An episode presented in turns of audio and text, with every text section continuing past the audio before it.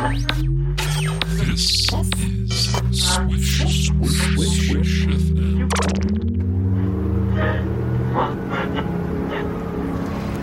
You print the inside of the van? Well, the inside of the van is a volcano. Just find something and make it look like something that looks like a print. We don't have enough for a conviction, fine. But I need to get them in a room. 'Cause Right now, they are burning the money bands in some bullshit safe house. All their alibis were paid for a week in advance. We're not gonna pull any DNA off of this or off the switch car, and that, as they say, is that. This is the not fucking around crew. So find me something that looks like a print so I can grab one of these assholes and shake their tree because this not fucking around thing is about to go both ways. You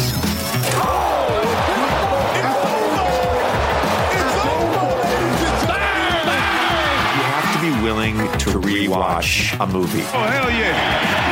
Hell yeah. Claire, Claire. Strawberry banana. Please don't aggregate this. Lillard, long range three.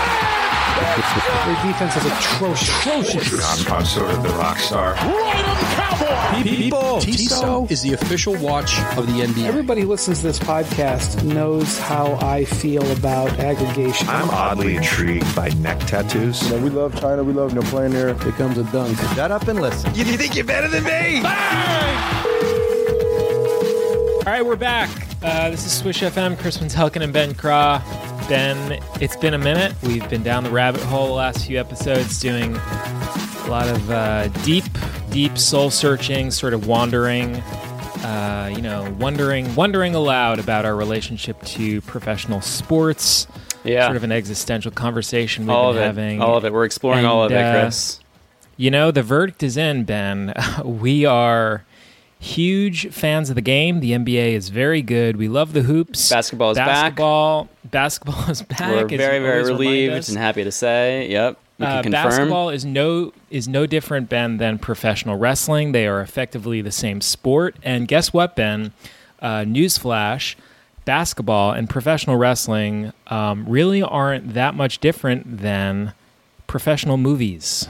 Uh, we we love uh, scripted entertainment, folks. And uh, this week we are revisiting a Swish FM spin-off, sort of a series within a series. You guessed it, Ben. It's the Rewatchables. Yes. The podcast that we invented. It's uh, the podcast where we explore the best films. We discuss the greatest cinematic achievements, both in the canon of Ben Affleck and then also the entire motion picture universe at large. Yeah.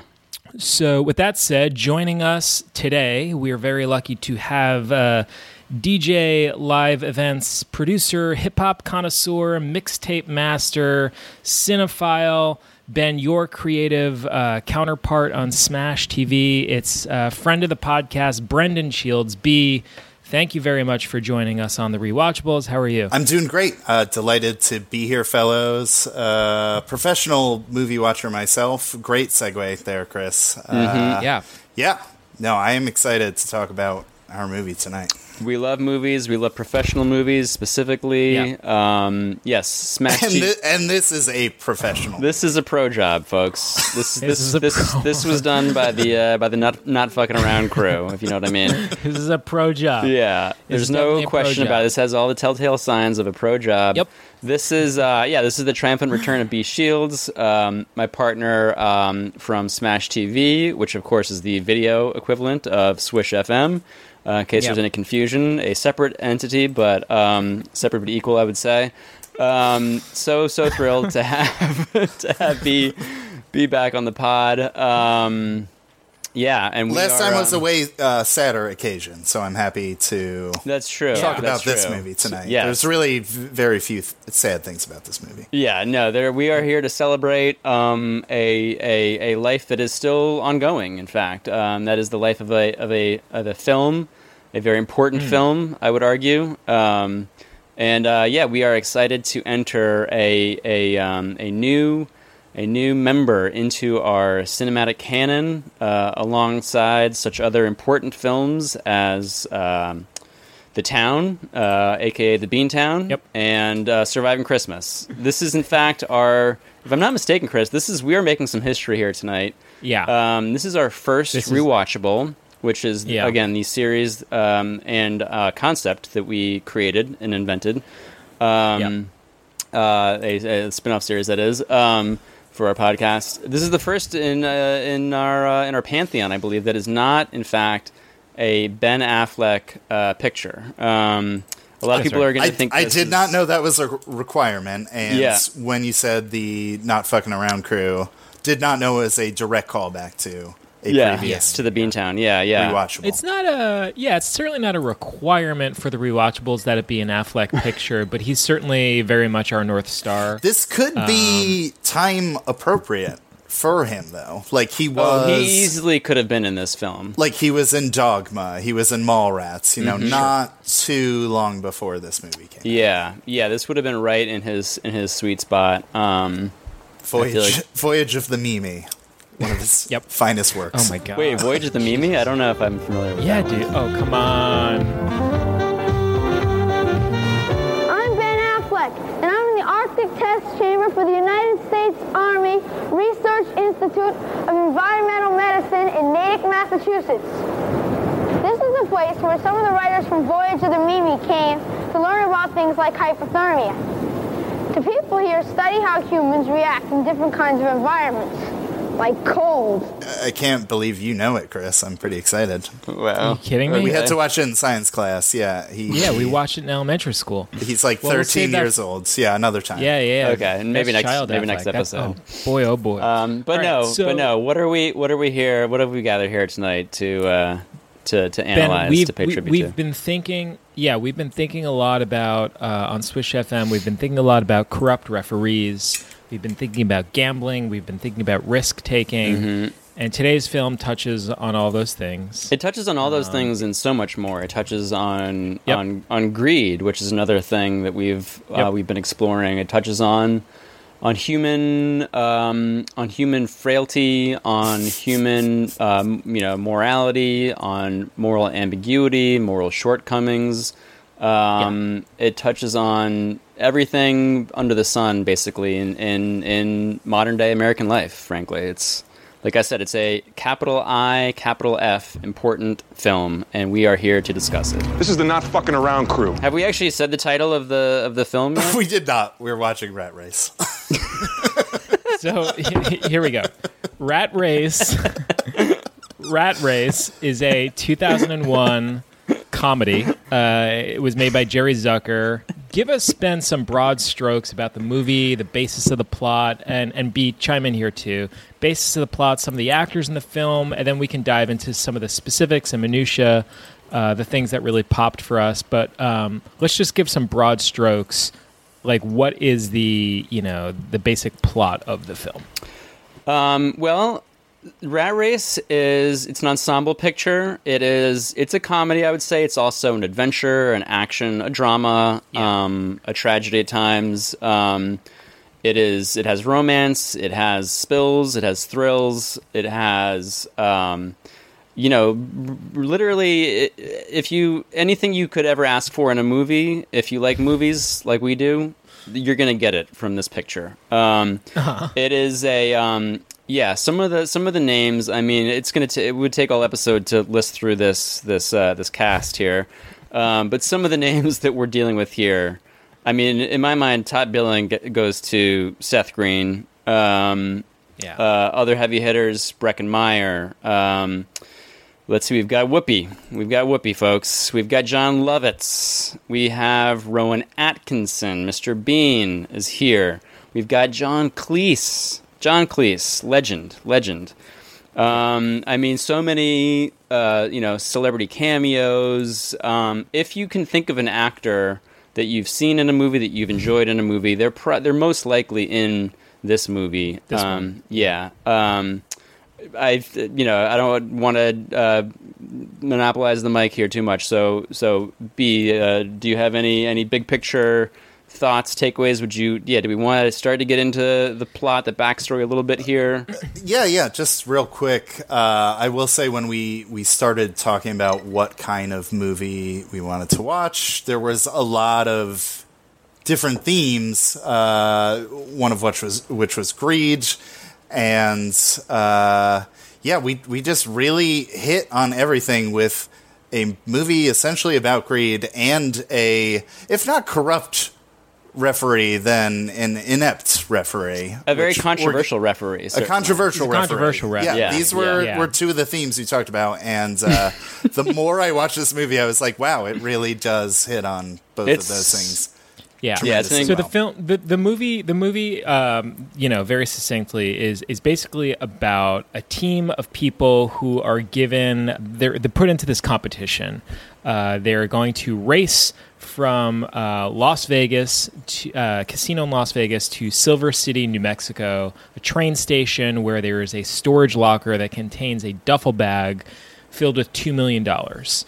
Uh, each one of the contestants, the teams, is given a key to a locker, and the first person to reach the locker gets the big bag of money.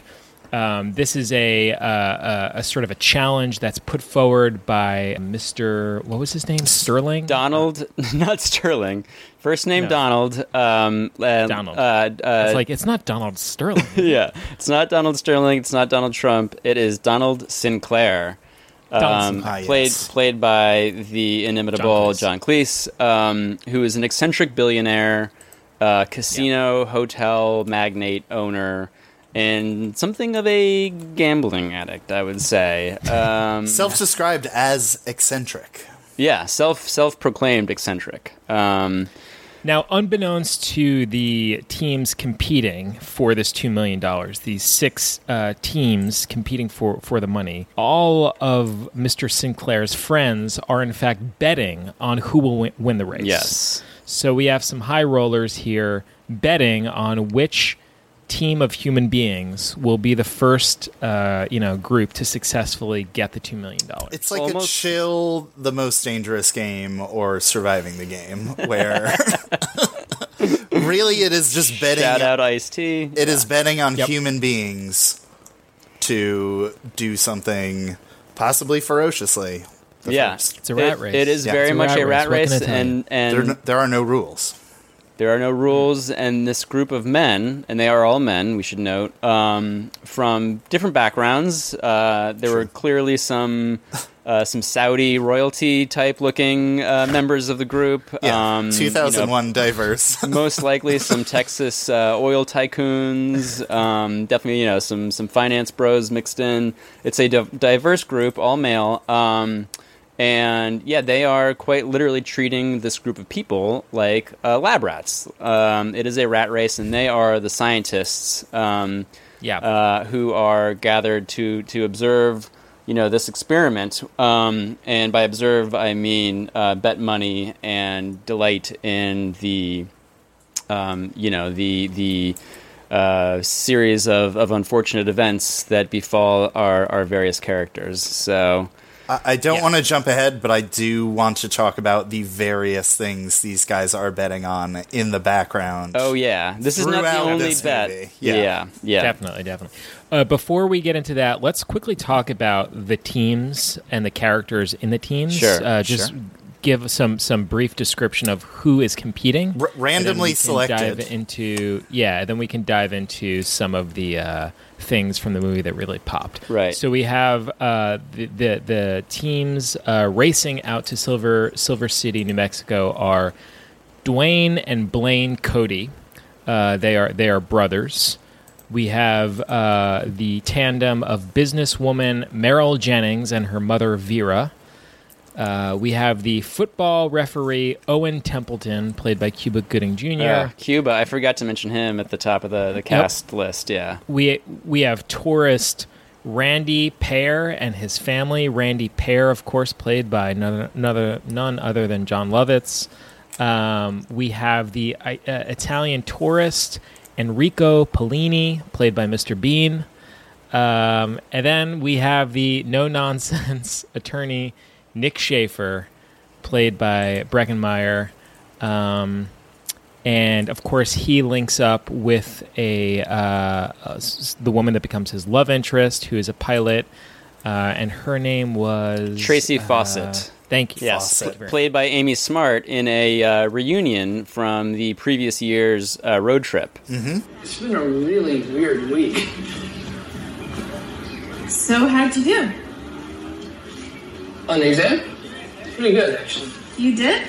Um, were you surprised? You weren't back in time for the exam, so I called in a bomb threat. You did that? That's insane. I wasn't gonna let Jacob get you kicked out of school. I mean, uh, honestly, if there's one shortcoming this movie has, it's that uh, Tom Green uh, was not also in this film. But Yeah, that's good call. the only Or, thing I can or think of. DJ Qualls. Yeah, I mean, sure, DJ could have easily made a cameo. I don't see why. Gotta get he, Qualls in there. Yeah, I'm not sure. If maybe he was on another project at that point. Um, All right, so now that we, I feel like laid a little bit of the groundwork Yeah, here so- for like the structure, um, and and we can sort of flesh out different plot points that happen along the way. I'm curious now to sort of open the floor a little bit with you guys and talk about you know some of the themes or some of the crazy moments from the movie that really popped for you that you're like, I really have to talk about this with you guys because I couldn't believe this happened. So.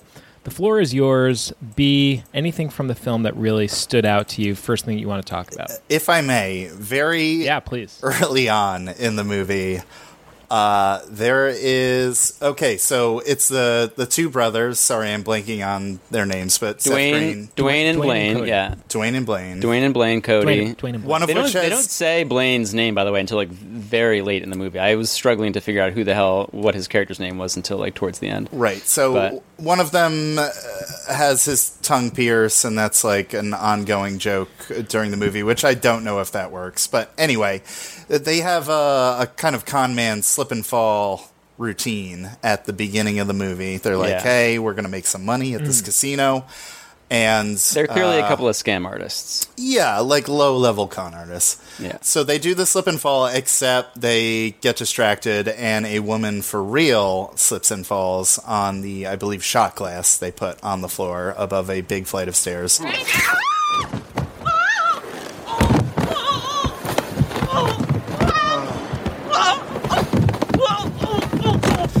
And who comes along but real life women's rights attorney Gloria Allred? Excuse me, I'm a lawyer, Gloria Allred. What the hell happened here? She slipped on that glass. Those arrogant jerks. They're gonna pay for this. They're gonna pay through the nose. How's your neck? I've never seen such negligence. Gloria Allred Gloria Allred playing running herself gag. and dressed in all red. Wow, I did not even catch The that. entire movie, Gloria Allred is in all red. I mean, that is the genius that we're working with. I thought it was crazy. I was like, wait, isn't that a real uh, person? Big like time. that's Yeah. yeah. I had to look it up because it was a long time ago. This was 20 years ago. I got to be honest with you. I had, I too had to Google the name because when it's Yeah. when she was like, "Hey, it's me, Gloria Allred," I'm like, that must be like a joke. I should know, I suppose. So I, I sure enough uh, had to Google her, and um, yeah, apparently she's a uh, she was inducted into the National Women's Hall of Fame, um, a renowned but I would say somewhat controversial uh, women's rights attorney, um, involved in lots of you know very high profile kind of uh, media circusy, I guess type type uh, lawsuits throughout her career. Um, but uh, you know, a, a legend in, in the field, I would say. Not above being in Rat Race. No, no, I would say it uh, very much burnishes her reputation that She if she appears. Judge Joe Brown. B, you mentioned the um, the tongue ring on on on Blaine Cody. Mm-hmm. Um, so something that I thought was interesting was uh, like a theme throughout the movie. Maybe uh, is mumbling. There are uh, a couple of people in this film that you have trouble understanding what they're saying. There's a lot of speech And- difficulties. Right. Yeah, and it is bizarrely kind of like a galvanizing thing that like drives the plot at moments where it's like I'm not really sure uh, if this is working, but it's what they're doing. Uh, so we had, um, you know, uh, Blaine Cody, the heavily pierced brother of of Seth Green, and critically, uh, Blaine has a tongue piercing. Uh, which makes his speech inaudible, and we learn Yeah, that he uh, the- gave himself the tongue piercing. The Is that right? implication is clearly that the tongue piercing has caused a bad infection, and that makes him basically unintelligible. Um, Which is looking much better, according to Seth Green. yeah, Played off yeah. as a joke at the beginning. right. I kept waiting for this wrinkle to sort of unfold at some point during the movie, but it never got No. any clearer doesn't or easier. progress, doesn't advance. It in never any way. seemed to like oh, this is why they made this character struggle with this thing. It Really? just was this kind of like this guy that like is very hard to understand. The love interest, I guess, at the end. You know, just like yeah, we all But we both like, love piercings. That's our thing. But that was more of a piercing thing than an you know. yeah, uh, like he could have just intelligibility been a guy with like lots of earrings or like a lip ring. It, it just seemed like a strange sort of like communication thing. Where it's like I don't, I don't necessarily understand like why this is here. I might be reaching Um, here, guys, but let me tell, ask you if you've. I I I was very um, uncomfortable in Yeah. with in, in most of the scenes. The the speech impediment that this actor, um, whose name is hang Vince on. Vi- Vieluf. Yeah, I'm not exactly sure how to pronounce it. Yeah. Um, he, let's be frank, he kind of sounds Yeah. like a deaf person. Um, Right. He's, Yeah. i- i- his At- you at know, best. affectation is that of a, yeah, the the um, you know sort of um, uh, alteration that, that's caused from from um, deafness, and it feels like it's played for jokes. Um, like deaf people are funny when they talk, um, and they didn't want to, I guess, be non PC, uh, that that non PC. So they made it a, a tongue piercing gone wrong instead. But it felt to me a little bit like that's the the humor that they were playing on, and um, Yeah. yeah, hey, yeah, was- I don't know. I don't know if they were trying necessarily to be funny, uh, wh- or like I don't know if they were trying to like mock or whatever. But it just, I feel like if the movie, so much about this movie, if it was made today, would be very different. And I think that for certain would be one of the things that they're like, they'd be like, yeah, you can't really play the character like this. Like we're gonna have to uh, do something else here. Yeah. But the other the other uh, interesting thing with like people who you have trouble understanding was obviously Mr. Bean, um, uh, Rowan Atkinson, who plays Enrico Polini, um, who's this narcoleptic Italian tourist. And obviously his accent is pretty thick, but mostly he does, you know, most of his communicating without speech, uh, without words. And he is just truly brilliant. He is like such a gifted physical comedian. So it was very exciting for me to see uh, Mr. Bean featured in this film. So Yeah, I will only refer to him as Mr. Bean yeah, throughout thank this you. Sa- podcast. uh, yeah, same here. Uh, he reminded me. Uh, you guys both watched. I think you should leave, right? The, Oh, uh, yeah. He reminded me of the guy who's like, uh, they're they're like reviewing a car or Oh trying yeah, to get. the the focus the focus group. We here at Ford would like to thank you all for agreeing to be part of this focus group. Your ideas will actually be used in helping us create a brand new model. There are no wrong answers, so let's go around the room and you just go ahead and call out features you'd love to see implemented in your ideal car. Whenever you're ready. Bluetooth capabilities? Great. Voice activated lights. Perfect. Satellite radio. Mm-hmm. Extra cup holders? And a phone holder. A good steering wheel that doesn't fly off while you're driving. Rear view camera? Comfy seats. A good steering wheel that doesn't fly off your hand while you're driving. Uh, automatic side view mirrors? A gray steering wheel that doesn't whiz out of the window while I'm driving. That is a good idea. Yeah, I, I wrote it down. Oh, nice. the focus group for the Yes, car. yes.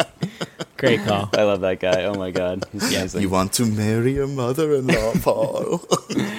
yeah, no, Bean does. Uh, it's a tour de force um, uh, of of acting chops. He does an incredible job. Um, he takes the material, you know, on the page and just brings it to life. Um, as you said, Chris, both his physical comedy, his facial expressions, and then his accent, which I found to be very authentic. Um, he's he's supposed to be from uh, Napoli, Big time. I believe. Um, and he's one of the he's one of the few characters. uh, Maybe I don't know. Like, I, I feel like we're going on lots of different tangents in, in no particular order here. But one question I wanted to pose to the group here is, you know, this is a morality tale. It's a tale about a group of people um, who are faced with a sort of moral conundrum, and they, you know, sort of show their their their moral makeup. I would say their their the fabric of, of their um, you know th- their moral fabric um, with their behavior in this movie and the choices that they make. Um, and then you know there is a something of a, a lesson I would say at the end.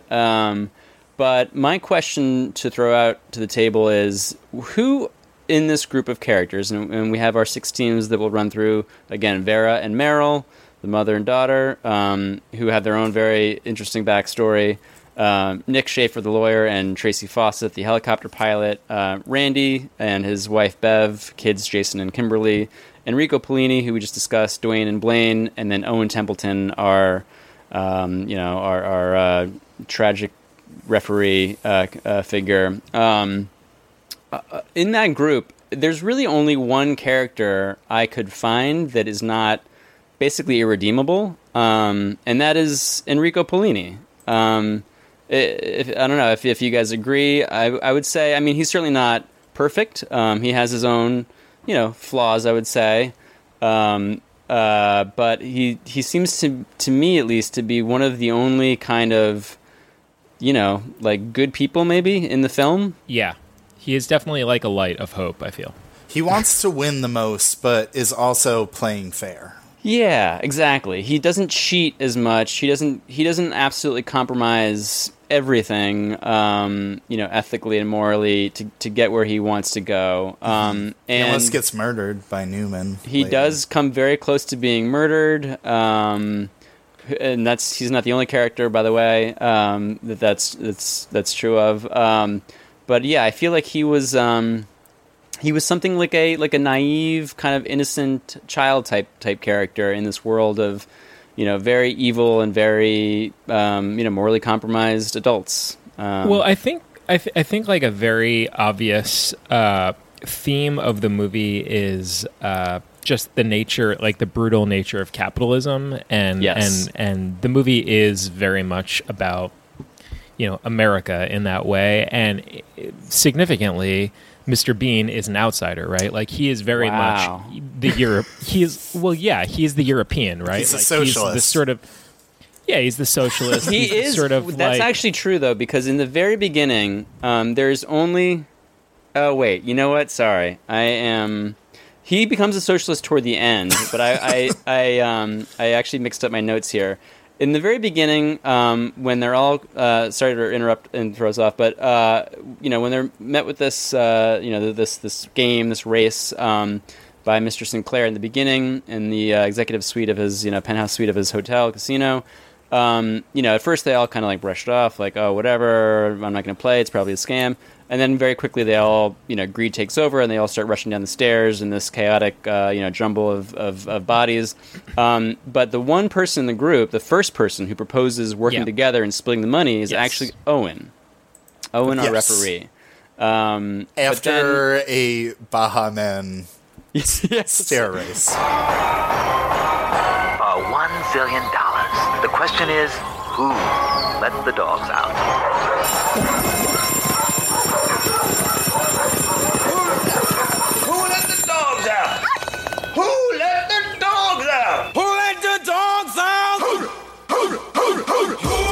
Of the greatest music cues in cinematic history.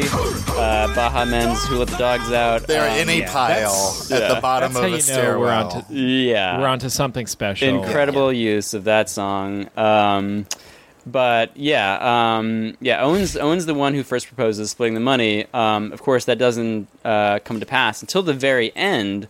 Um, when uh, I'm not sure exactly who proposed it, um, but but you're right. Enrico is the one who at the end is like, "Hey, we all decided to split it." Um, uh, when they announce, you know, we'll get to the ending later. But um, yes. Oh boy. Right. Yeah, a lot to unpack there. yeah.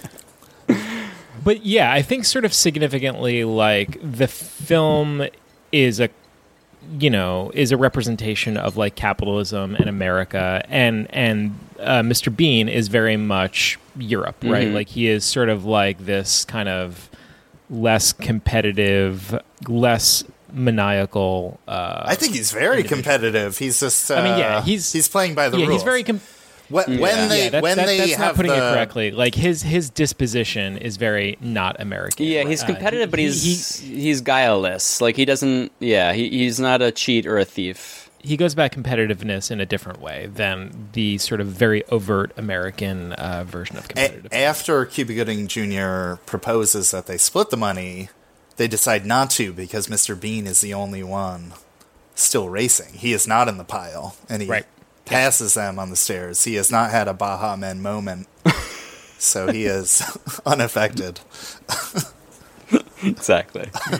yeah. Um, real quick, uh, getting back on that theme of of you know sort of America and capitalism, Chris. I thought this was very um, uh, salient, which is at twenty three thirty at the twenty three thirty mark of the of the movie. Um, our uh, sort of the the instigator, the mastermind of our of our plot here, Mr. Sinclair.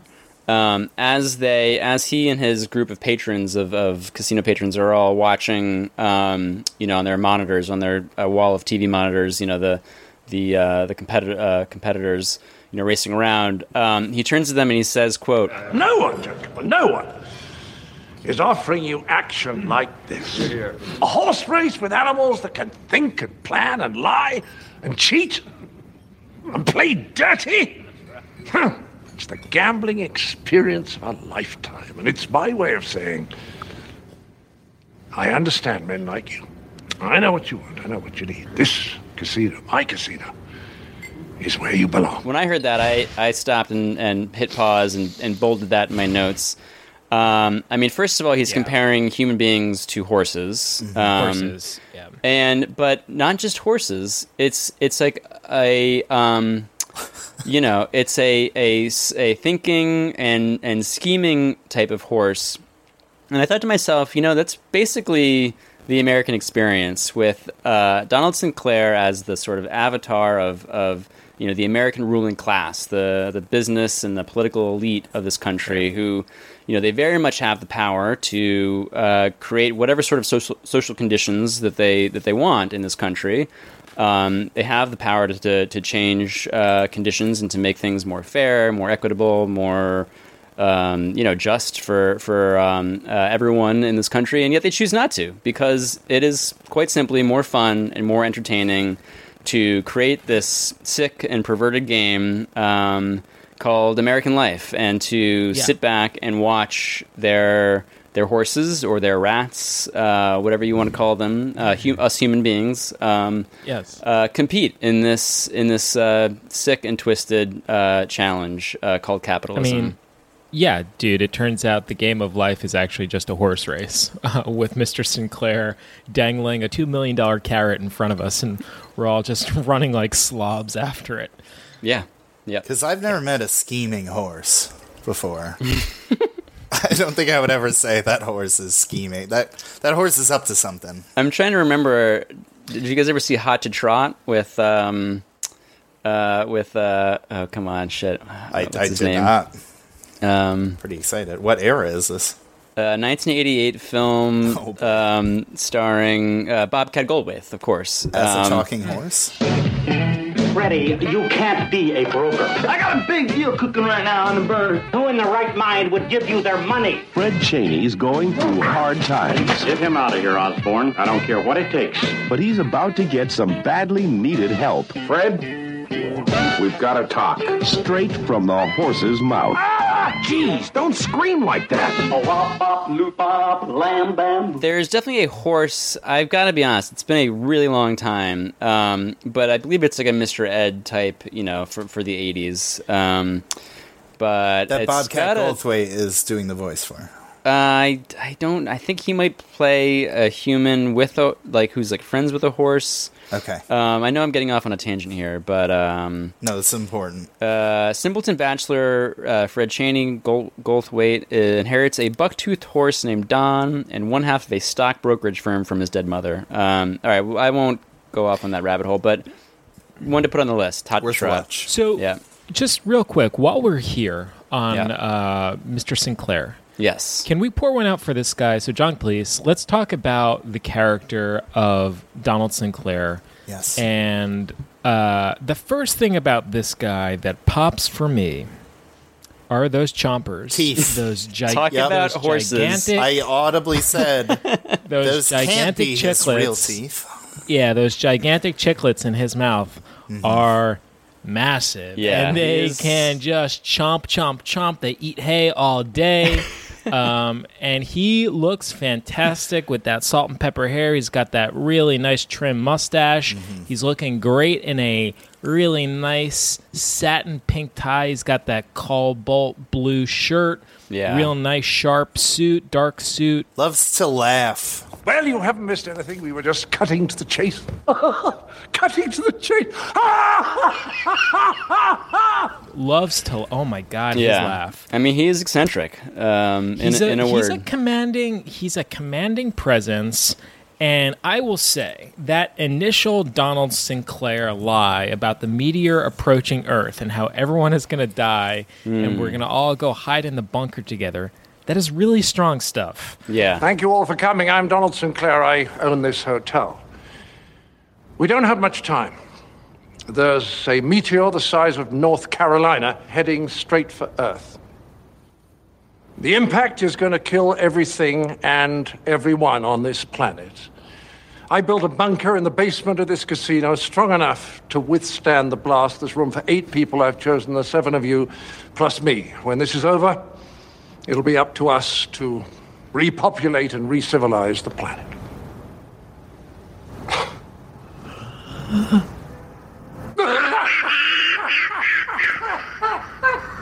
I couldn't resist. I'm sorry. a joke. He made a joke. I was convinced. Mm-hmm. I thought this set such a wonderful precedent for the film that basically, you know, we are all living in Donald Sinclair's world. He is a prankster, he's a jokester, and we could end up as the butt of his joke at any point if we're not careful. And my God, those chompers. Uh, look at those teeth, man! And Yeah. his laughter, his laughter is just really something. It's infectious. It's terrifying. It's boisterous. And yeah, I'm excited about Donald Sinclair as the ringleader of this circus. Yeah, um, he's John very- Cleese does a great job here. Very much got a uh, Tony Bobbins Let Go Clinic type vibe. Uh, if, if anyone's a fan of uh, the Ben Stiller show, Tony, what would you consider your personal key to success? Step four, I hypnotize you with my teeth and you pay me money. He, he really did. He, he uh, gave an inspired performance, and I think there's a pretty good reason why, which is I read in my research here that um, actor John Cleese, reading from Wikipedia here, praised the script as one of the only two scripts during his career. Career, mind you, this is you know Monty Python, Fawlty Towers, a you know Fish Called Wanda. This guy's been in you know so many amazing classic films and television shows.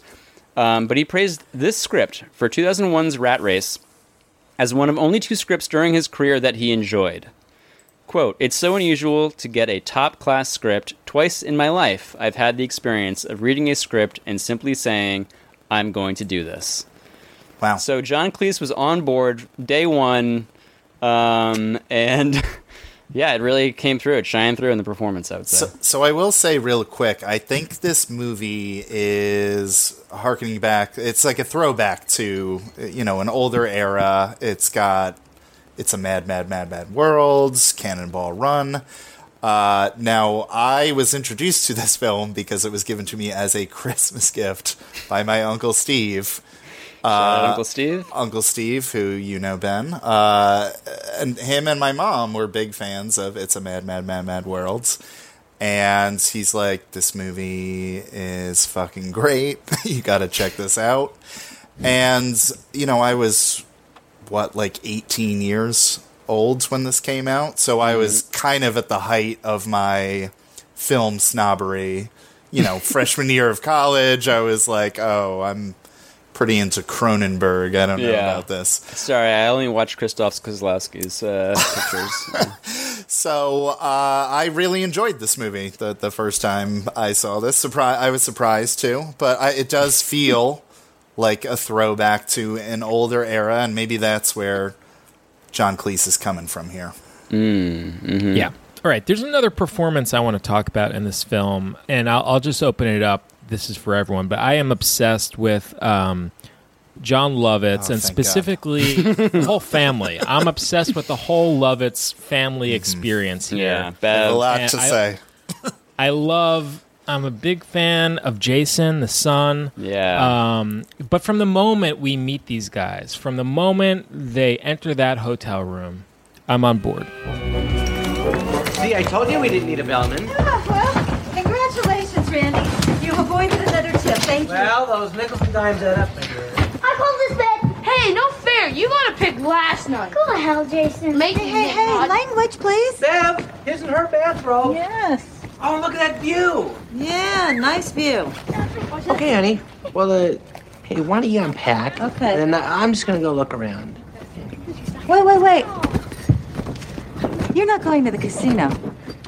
No, no, of course not. Uh, you know, I just drove from the Grand Canyon. Gotta stretch my legs. You swore to me on your mother's eyes we are here to see David Copperfield. No gambling. no gambling. I'm just looking around. In fact, I'm uh, I'm gonna go to the gift shop. I can jump farther than you. Hey, uh, I'll see you guys later. Wait, watch. Yeah. Ooh, ah, that's gotta hurt. Honey, kids need you. honestly from from the moment those kids are jumping on that bed Mm-hmm. and we see Jon in that pineapple print button down short sleeve shirt um, and he's counting his cash and he and he runs down to the Well, they're hotel they're carrying casino all their shop. luggage. They're carrying all their luggage up to their own room. Um, Yeah. to and- save money on the trip. Yeah, Randy, uh, is- uh, Jon Jon Lovitz's character Randy is very proud of this, and his wife, you know, snarkily comments, "Oh, you saved another tip, or you got to avoid another tip, something like that." Um, Yeah. Their interplay is very, very interesting. So we see him counting his cash just as the kids smash into each other on the bed. They're jumping around, and uh, he's and, he, and then he sprints out of the bedroom to run down to the hotel casino gift shop. Uh, again, I'm Yeah. on board with the whole family. Whatever they're doing, I'm doing. I'm into it. He claims he Um, needs to stretch his legs after the long drive, but we know why he's really, you know, going down there. Yeah. He has a wad of cash, which is totally insane. and the movie, uh, this this is a very cartoonish movie, but it truly becomes a Bugs Bunny cartoon any moment that Jon Lovitz is on screen.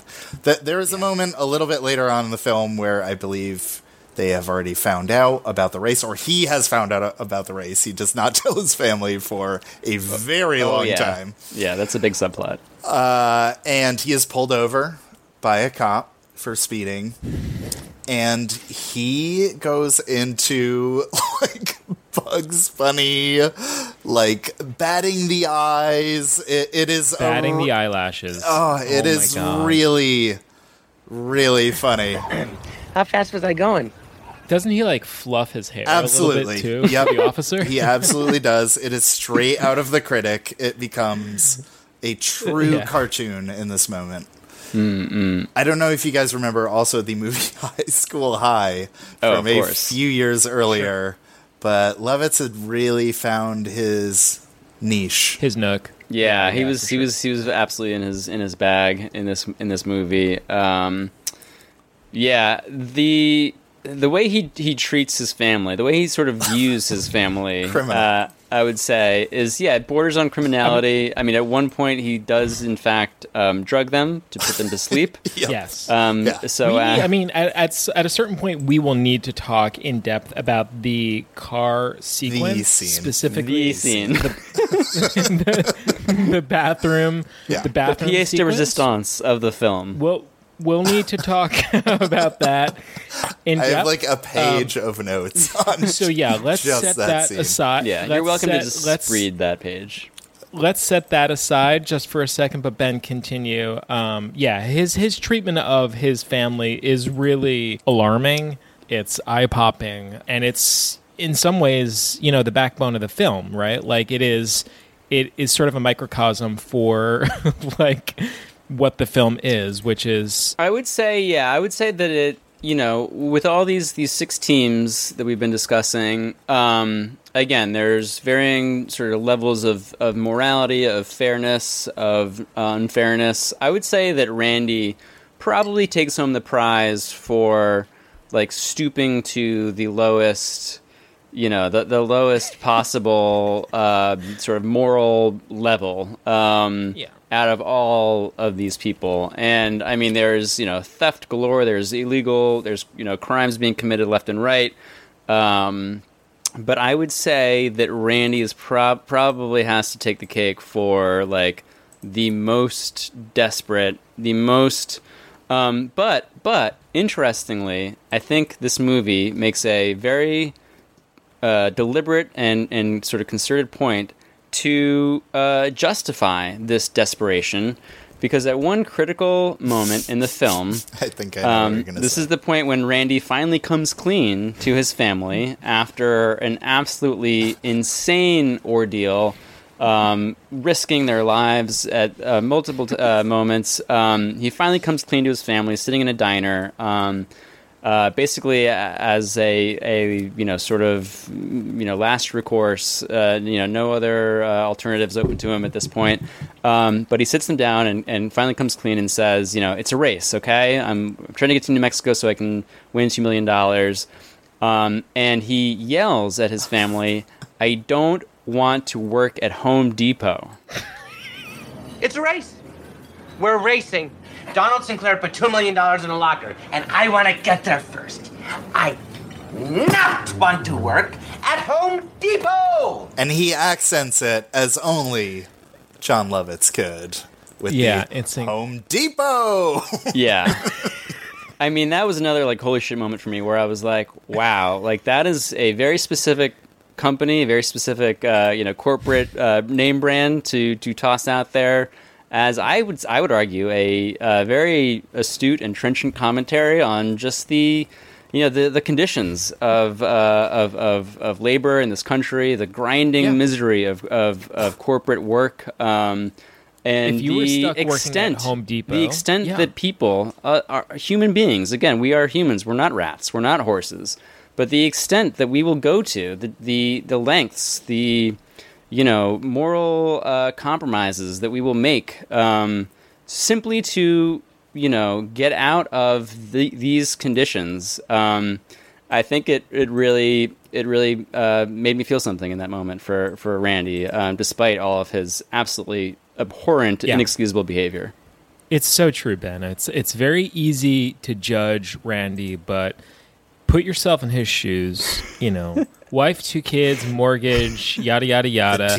You're stuck working at Home Depot. You got the opportunity to win two million dollars. You got to beat out five other teams. Yeah. You'd move heaven and hell Yeah. to to get that cash. This is your one way even out. If, he literally even if it meant mows. bailing.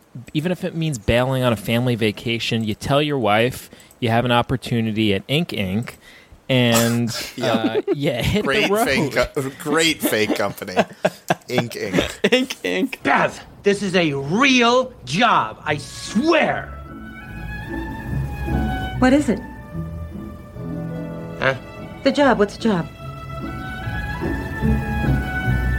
Ink for fountain pens. ink, ink. I forgot about that.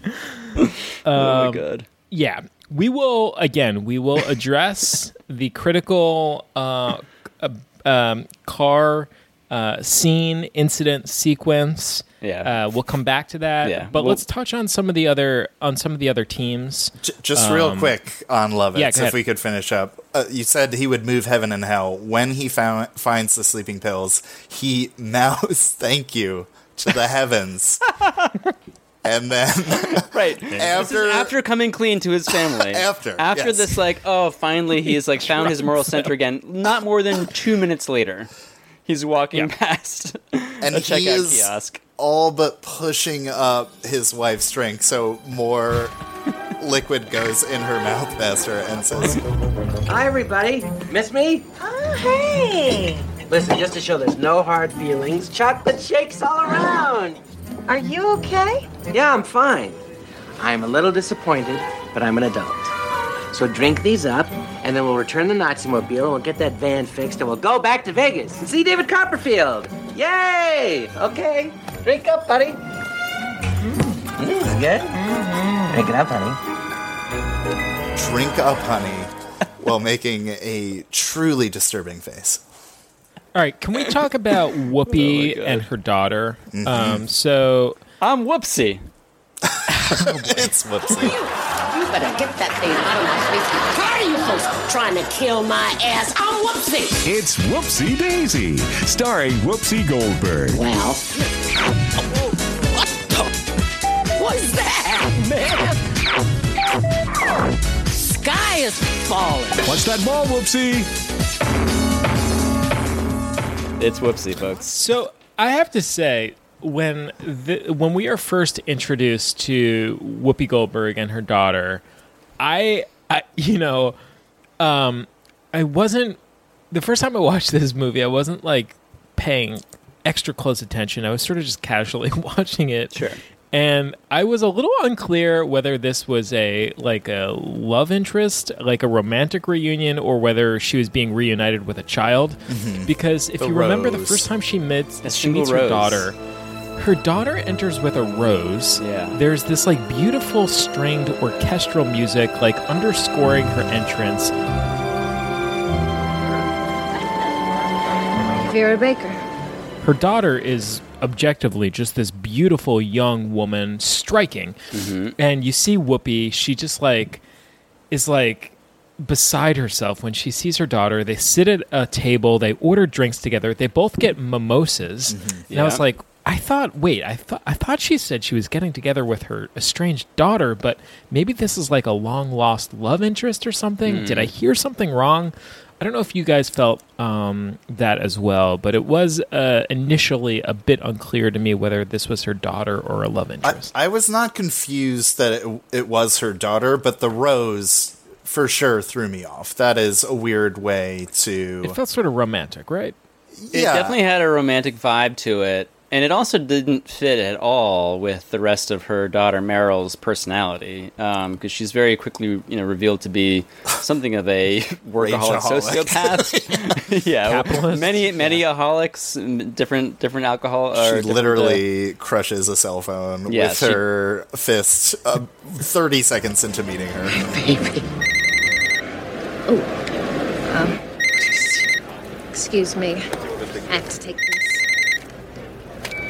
This is Meryl. No, that's unacceptable. Listen, tell Warren if we don't ship by Tuesday, we won't be in the stores by Mother's Day, and that's unacceptable. So don't give me any excuses and do it. Do it! Just shut up and get it done!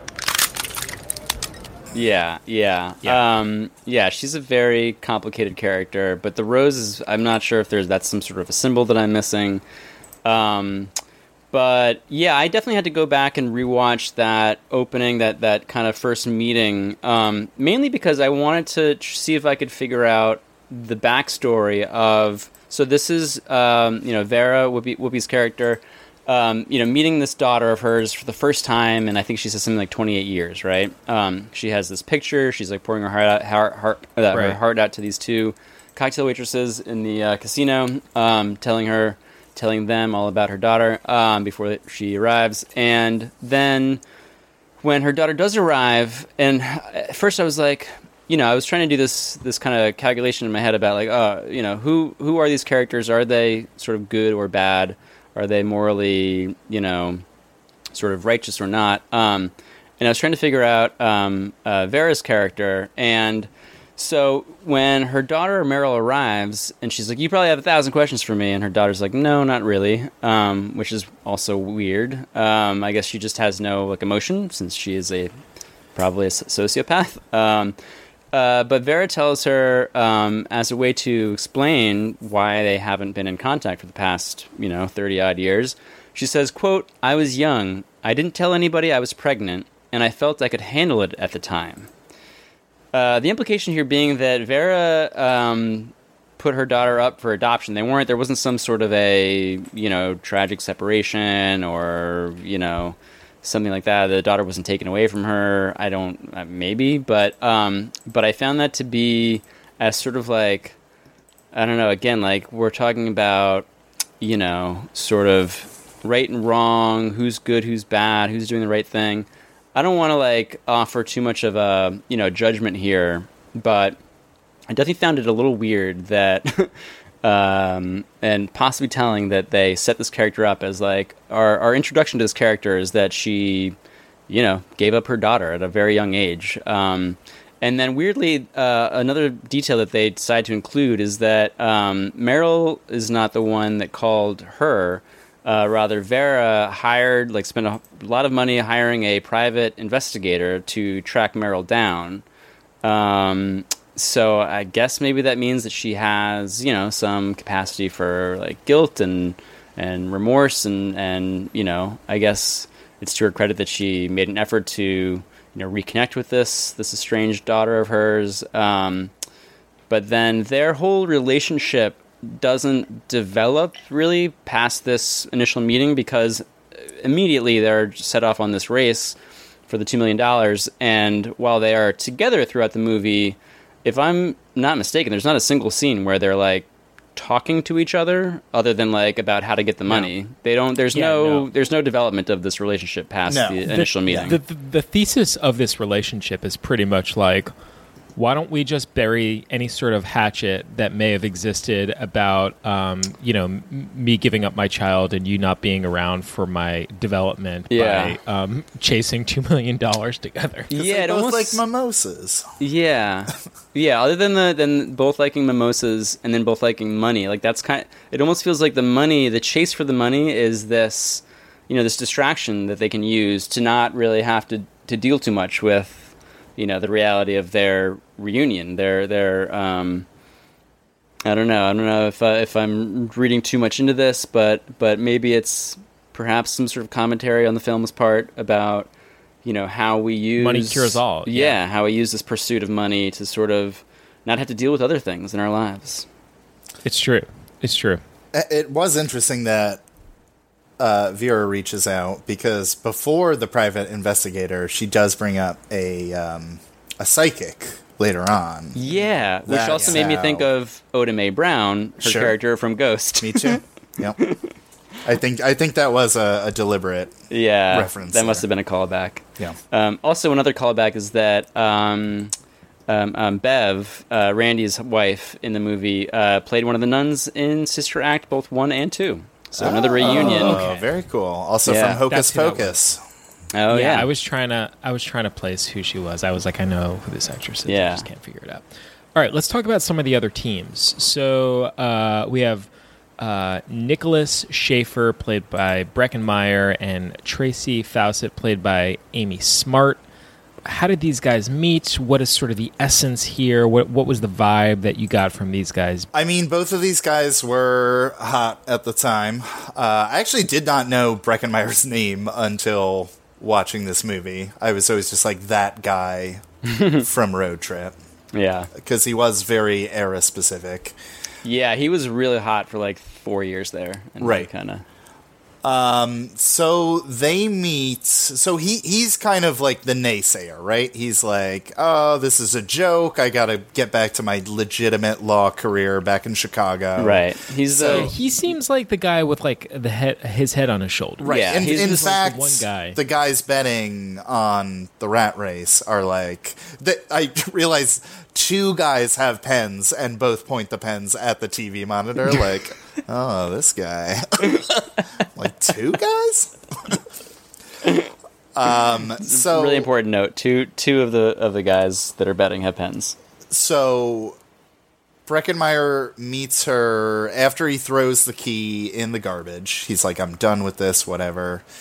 Uh, she uh, coughs or sneezes or something. He turns around. She is reading a biography of Charles Lindbergh. Is that right? That's right. The Yeah. pilot, the airplane pilot, Yep. And uh, and and Nazi sympathizer, which is a uh, boy, I didn't make that connection, but sure.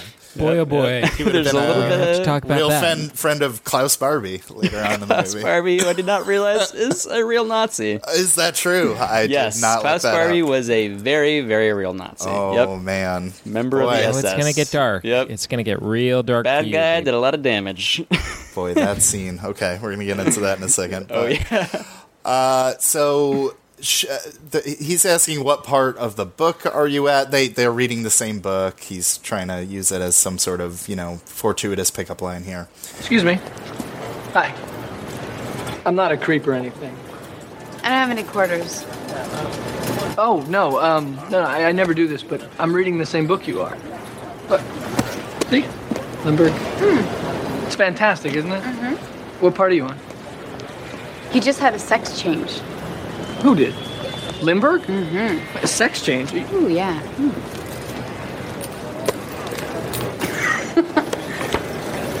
That's funny. I thought so. That's funny. Tricks him, you know. Yep. f- fools him good. Once again, deception. tr- hell of a deception. trick. Everyone, everyone is is trying to get one over. Yeah, we have seemingly the most normal character in the movie for a second in Amy Smart. Just uh, both of them, I guess, seem like somewhat less cartoonish people. Yeah, like straight shooters. Right. Until we get her in a helicopter. Yeah. Boy, oh boy. And Dean Cain enters the picture a little bit later on, and she becomes a cartoon herself. Yeah. So real quick, the all the flights are grounded after Dwayne and Blaine, the brothers, um, decide that if they can't get on a plane, then no one can. Yeah. So they rush over. they drive over to a yeah. They commit a. Uh, this is pre 9/11, by the way. Three It- months it- before. Yeah, not long at all. I thought it was like August that it was released. Oh in yeah, the US. no, I'm sorry. It was Three like weeks. six weeks or something. Yeah, it was like very, very, very close. So I'm pretty sure that would have had to be uh, had, had to have been changed. Um, but anyway, yeah, they go over and dismantle uh, in you know highly comedic fashion. They uh, they tear down a uh, you know control radar tower, uh, air traffic control radar tower, uh, so that all flights are grounded. Um, and then you know Breckin hears uh, you know Nick hears this announcement over the loudspeaker, the airport PA. Um, and it's like, oh, great, I can't get back to Chicago to go to my very important lawyer job. Um, but then when he finds out that um, uh, Tracy is a helicopter pilot, so she is actually able to fly because they work on a different system than the airplanes, he's like, oh shit. And also, coincidentally, she's flying straightly, straight to uh, directly to New Mexico. Uh, he's like, oh, wait a minute, suddenly I could be the only one able to win this money. So he goes back, finds his key, and uh, promptly hops in a helicopter with her. Um, and yeah, so she comes off as a very competent, very professional uh, helicopter pilot until, as you said, B, uh, she decides to fly over her home uh, to just sort of check in from the air on her uh, boyfriend, um, played by Dean Cain. I forget his name, but it was like a f- somewhat ridiculous name. Dean Cain plays Sean Kent, uh, which is sort of maybe I don't know a play on Clark Kent. Probably not, because of course you know Dean Cain, Superman. Um, but anyway, yeah, she finds her boyfriend, played by Dean Cain, in a above ground pool um, with his uh, supposedly ex girlfriend, not ex girlfriend apparently, and uh, very professional, very competent um, helicopter pilot. Tracy Faucet proceeds to attempt to murder this man with her helicopter. I can't believe it. That son of a bitch. That's that's Charlene's car. Charlene? His ex-girlfriend, or so I thought. Come on now. I'm sure there's a perfectly innocent explanation. She probably came by just to pick up some clothes or. Oh. Nice and warm. okay.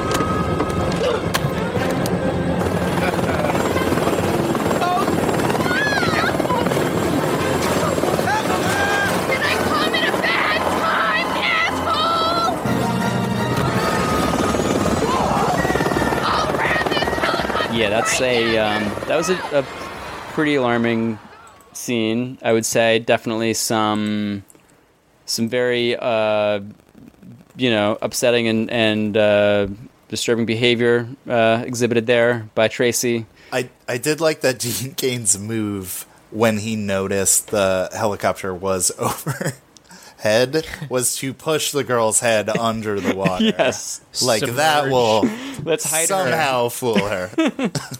I'm having I don't an know how long this is going to have to take, but let me just see if I can just hide this woman underwater. that you have clearly an affair with already this seen. woman while my girlfriend is in the sky in a helicopter. So why don't I hide my mistress beneath the water? Mm-hmm. There is a part Incredible. in this scene where Amy Smart is just throwing out every curse she can, and she goes to yeah, she's Dean unhinged. Cain, She's you worm, you turd. in that order. And I have never heard those two strung together And like that. Dean Cain never returned after that. He was he was he was gone. We've talked about Breckin Meyer and Amy Smart. We've talked about briefly about Seth Green and uh, his brother, the the Dwayne and Blaine tandem. Those brothers. We talked about Whoopi Goldberg, Vera Baker, and her daughter Meryl. We've talked about Jon Lovitz and his family. Uh, we we mentioned briefly Mr. Bean. We should now pour one out here for Cuba Gooding Jr. Yes. I think, and he doesn't really. Correct me if I'm wrong. He is kind of a a solo act here, right? Like he. Whereas the other, whereas the other teams really have Yeah. like a, a, a teammate, Mhm. someone like a Right. counterpart. His teammates are kind of the, this like revolving door of of counterparts, whether it's the cab driver, whether it's the bus full of I Love Lucy cosplayers. Maybe my favorite Um, subplot of the movie. Yeah, Yeah. That's actually Really legit, like enjoyed pretty, that. pretty, pretty delightful little subplot. Yeah. So we'll we'll we'll dive into all of that, but let's be let's talk here about Cuba Gooding Jr. and this performance. So we Sure. have Owen Templeton, the disgraced uh, football referee. So we we meet him at the casino at the beginning of the film. He's at the bar. And we see sort of a uh, sports center type television show on you know on on the TV at the bar where they're talking about this disgraced ref who uh, blew a coin flip in overtime between what looks like the Dallas Cowboys and the Chicago Bears, whoever it was. Simple coin flip. You know, you look kind of familiar. Yeah, you do. You know, I get that all the time. I guess I just have one of those faces. And now for our loser of the week. This week, it's a no-brainer. Referee Owen Templeton made the biggest bonehead call in the history of football. I think everyone remembers it happened last Sunday at Dallas with the score tied at 10. They were headed towards overtime. Everything was cool. They were about to toss the coin to see who would kick off. Dallas, call him in the air. Tails. That's it. All right. That's tails. No, no, no. It's uh. That was tails. No, it's no. No, wait, wait, hang on. It's uh. No, what did I say? I said tails. It's tails. It's tails. What are you doing? Literally just misinterpreted. Heads or tails? Clearly tails. One team, ca- yeah, one team calls whatever it is tails, and he says, "Oh, it's you know, it's heads," and they're like, "No, it's tails. It's clearly tails," and all hell ensues. So he becomes this disgraced ref Yeah, a character. pariah. He's at the he's at the bar. He's trying to remain uh, low profile here, but it it it dogs him the whole entire film. He gets in a cab, um, and the cab driver, of course, figures out that this is the very referee who, you know, I, I lost twenty thousand dollars to in a bet because of his bonehead uh, uh, uh, coin toss here. Um, I love this so- character actor. By the way, I, I mean he's not. Oh, a, yeah. He's a stand-up comic. I remember him from Yeah, the I late definitely remember him from Comedy Central. Yeah. yeah, like half hour specials. What what is his name? I forget. Uh, his name, but he's definitely in a few things. Paul Rodriguez. Thank you. Yeah, Uh, very funny. Like good crazy eyes. I I enjoyed the role of this cab guy. Very one dimensional, but whatever. He he Yep. did what he could with it. Um, also, when we first meet Cuba Gooding Jr., it is 2001, so we are going to play the "I have mistaken your gender" card. That was still comedy gold. Oh at yeah, that the, the, tra- The- the transphobia joke on the bus. Yep. No, no, no. Even before No. that, the bartender. Oh, you're at right. the very Holy shit, start of the movie. Yeah. Wow. Yeah, there's Yeah. th- so I I, have a whole like that. running list of um, jokes that just Don't age well? uh, yeah, he cannot don't believe age well. that Lucy is a man. Cannot believe it. Yeah.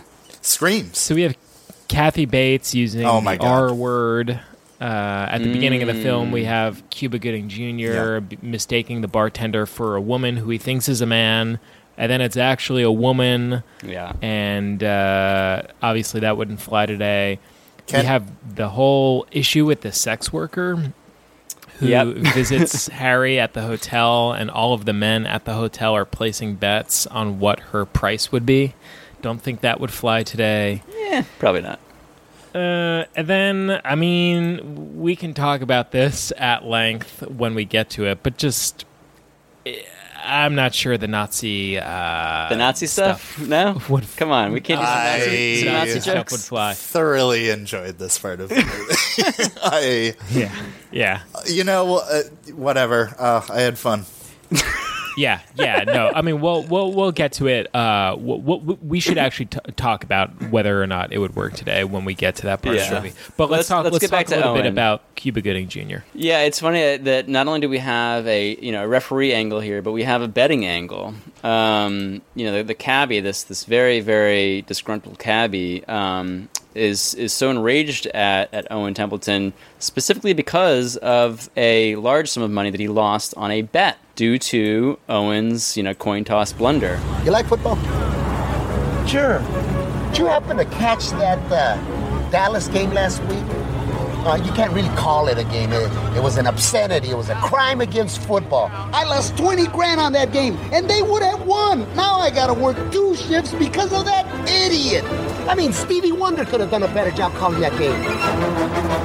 you know, unlike uh, Tim Donaghy, Chris, uh, you know, was not a some sort of a, you know an intentionally you know devious scheme on Owen's part. It did seem like a very honest uh, mistake that he uh, you know now regrets. Um, but clearly, the man is living you know with shame. He's living. He's he's you know right uh, from the very first scene we see him. He's trying to conceal his identity um, from you know the other. Uh, patrons in the bar when his uh, you know face comes on screen on the television screen in the sports center type show um, and um, yeah, I mean, he is he's again like a he certainly does a lot of bad things in the movie, um, a lot of theft, um, a lot of deception, but you know, I would say he's one of the more you know sympathetic characters, um, considering you know his plight, uh, considering the the assuming he's never going to be able to work again in the NFL or any other football league. Um, you know, it seems like he's again pushed to these very desperate, uh, dire, um, you know, measures um, due to things outside of his control. Um, and uh, yeah, this cabbie certainly is is a major uh, instigator since he. Uh, drives him into the desert, and I I assumed he was gonna just murder him and like maybe eat him. I don't know, but it, And turns roll out credits. yeah, Cuba Gooding Jr. has been eaten 50 Yeah. minutes into the movie. By Paul Rodriguez. By, Paul, Yeah, by yeah, yeah. character actor and stand-up comic Paul Rodriguez. By the way, Paul Rodriguez Yeah. uh, is a part owner of the Laugh Factory in Hollywood. Okay. Okay, go good for you, Paul. How about that, Paul? There you go. Yeah. You did it. Anyways, continue. Anyway, he does not, in fact, murder Cuba Gooding um, Owen Templeton, but he leaves him in the desert to die. Um, Another attempted murder. There are yeah, there's a lot of I several mean, in this movie. The cabbie definitely drove away, you know, intending for him to die in the desert. Um, and um, yeah, like I said, that's that's not an uncommon fate for these characters. Um, and uh, where was I going? Anyway, yeah, Owen's able to make it back to you know civilization. Um, you know, using his clothes as as as shoes, basically, because the um, cabbie steals his shoes, I guess. Um, and um, he is a he's a very resourceful character, I would say. Um, he's constantly finding ways to you know stay in the game to to to you know maintain his um, his ability to, to get that two million dollars. Um, and then the I Love Lucy bus. I mean, that's that's one of the the great kind of bits in the whole movie. So B, if you want to discuss how how that comes about. Oh, yeah. I mean, first of all, just the realization that he is on a bus full of Lucy's because we initially see two, right? And I had not seen this movie in forever.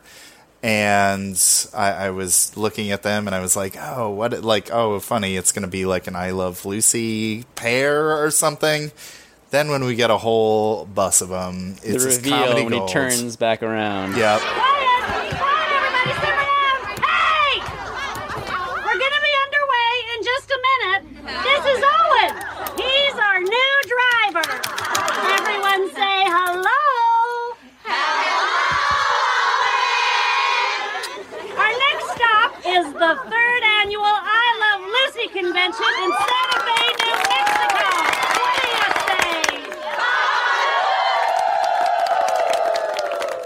Well, can we talk about the moment before the Lucy reveal? So Cuba The Gooding bus Jr. driver. steals How he the gets bus on the bus? driver's uniform. Yeah. Yeah, he on goes into a- behalf a of bathroom. his pregnant wife. Yeah. On behalf of his pregnant wife, and he details There's a big lie. each piece of her anatomy uh, Yeah. that is uh, clearly grossing him out as she's giving birth, and A he talks about it in v- in very uh, uncomfortable terms. He's clearly very uncomfortable. It's very um, sophomoric, I would say. Like he's basically acting like a kindergartner. Yeah, his uh, acting in this scene is like so scenery chewing. It's so over the top. Him just like It's- talking about like the anatomy of his wife. It's yeah, very it's like very basically like children's children's theater sort of Yeah. acting. Yeah, Uh, it's they very say gushing strange that scene. a lot, and but his pronunciation. Yeah. Well, how he says vagina is Yeah. really over the. But it's top on at the strength. It's it's the way he sells. You know, that's how he sells his story to this. You know, this bus driver. That's how he's able to convince the man driver. to give him his his uniform, his clothes, everything, the shirt off his Yeah, back. It's because it's basically he on the strength saying- of that acting. Yeah, his wife uh, is covered in cooties. Is is the moral of the story, and so he gets the bus driver to give him all of uh, his bus driver clothes. Then, uh, so yeah, that strange scene, of course, could only be matched um, by a by a bus full of people dressed head to toe as Lucille Ball, Yep. headed to the third annual I Love Lucy convention in Santa Fe, New Mexico. Only the third. Interesting. The third. Yeah, they started late, but you know. uh, okay, so one of their one of them throws out a cigarette because there is no smoking on the bus. Cuba Gooding Jr. is adamant about that. Yeah. He's like, He I may have be stolen a imposter bus. driver, Yeah. but he's still enforcing the he rules of will the bus. not Yeah. tolerate smoking. So uh, one of the Lucy's hair is ablaze almost immediately, and when that I love mu- I love Lucy music kicks in, Yeah. And they are all freaking out and going wah in unison, and then there's some weird like bubble bath scenario where yeah, well, they have to rush back to the toilet to The put toilet, the fire out, right, and yeah. then like somehow They like some throw soap the or wig in the toilet. th- yeah, they throw the burning wig in the Yes. toilet. Somehow, a bottle of chemicals, a cleaning solution, gets tipped into the toilet, which Yeah. then causes a chemical reaction. Bubbles rush out of the toilet. Yeah, Suddenly, within seconds, the entire bus is filled with soap suds up to you know up to your chest in soap Yeah. suds, and Cuba is losing it.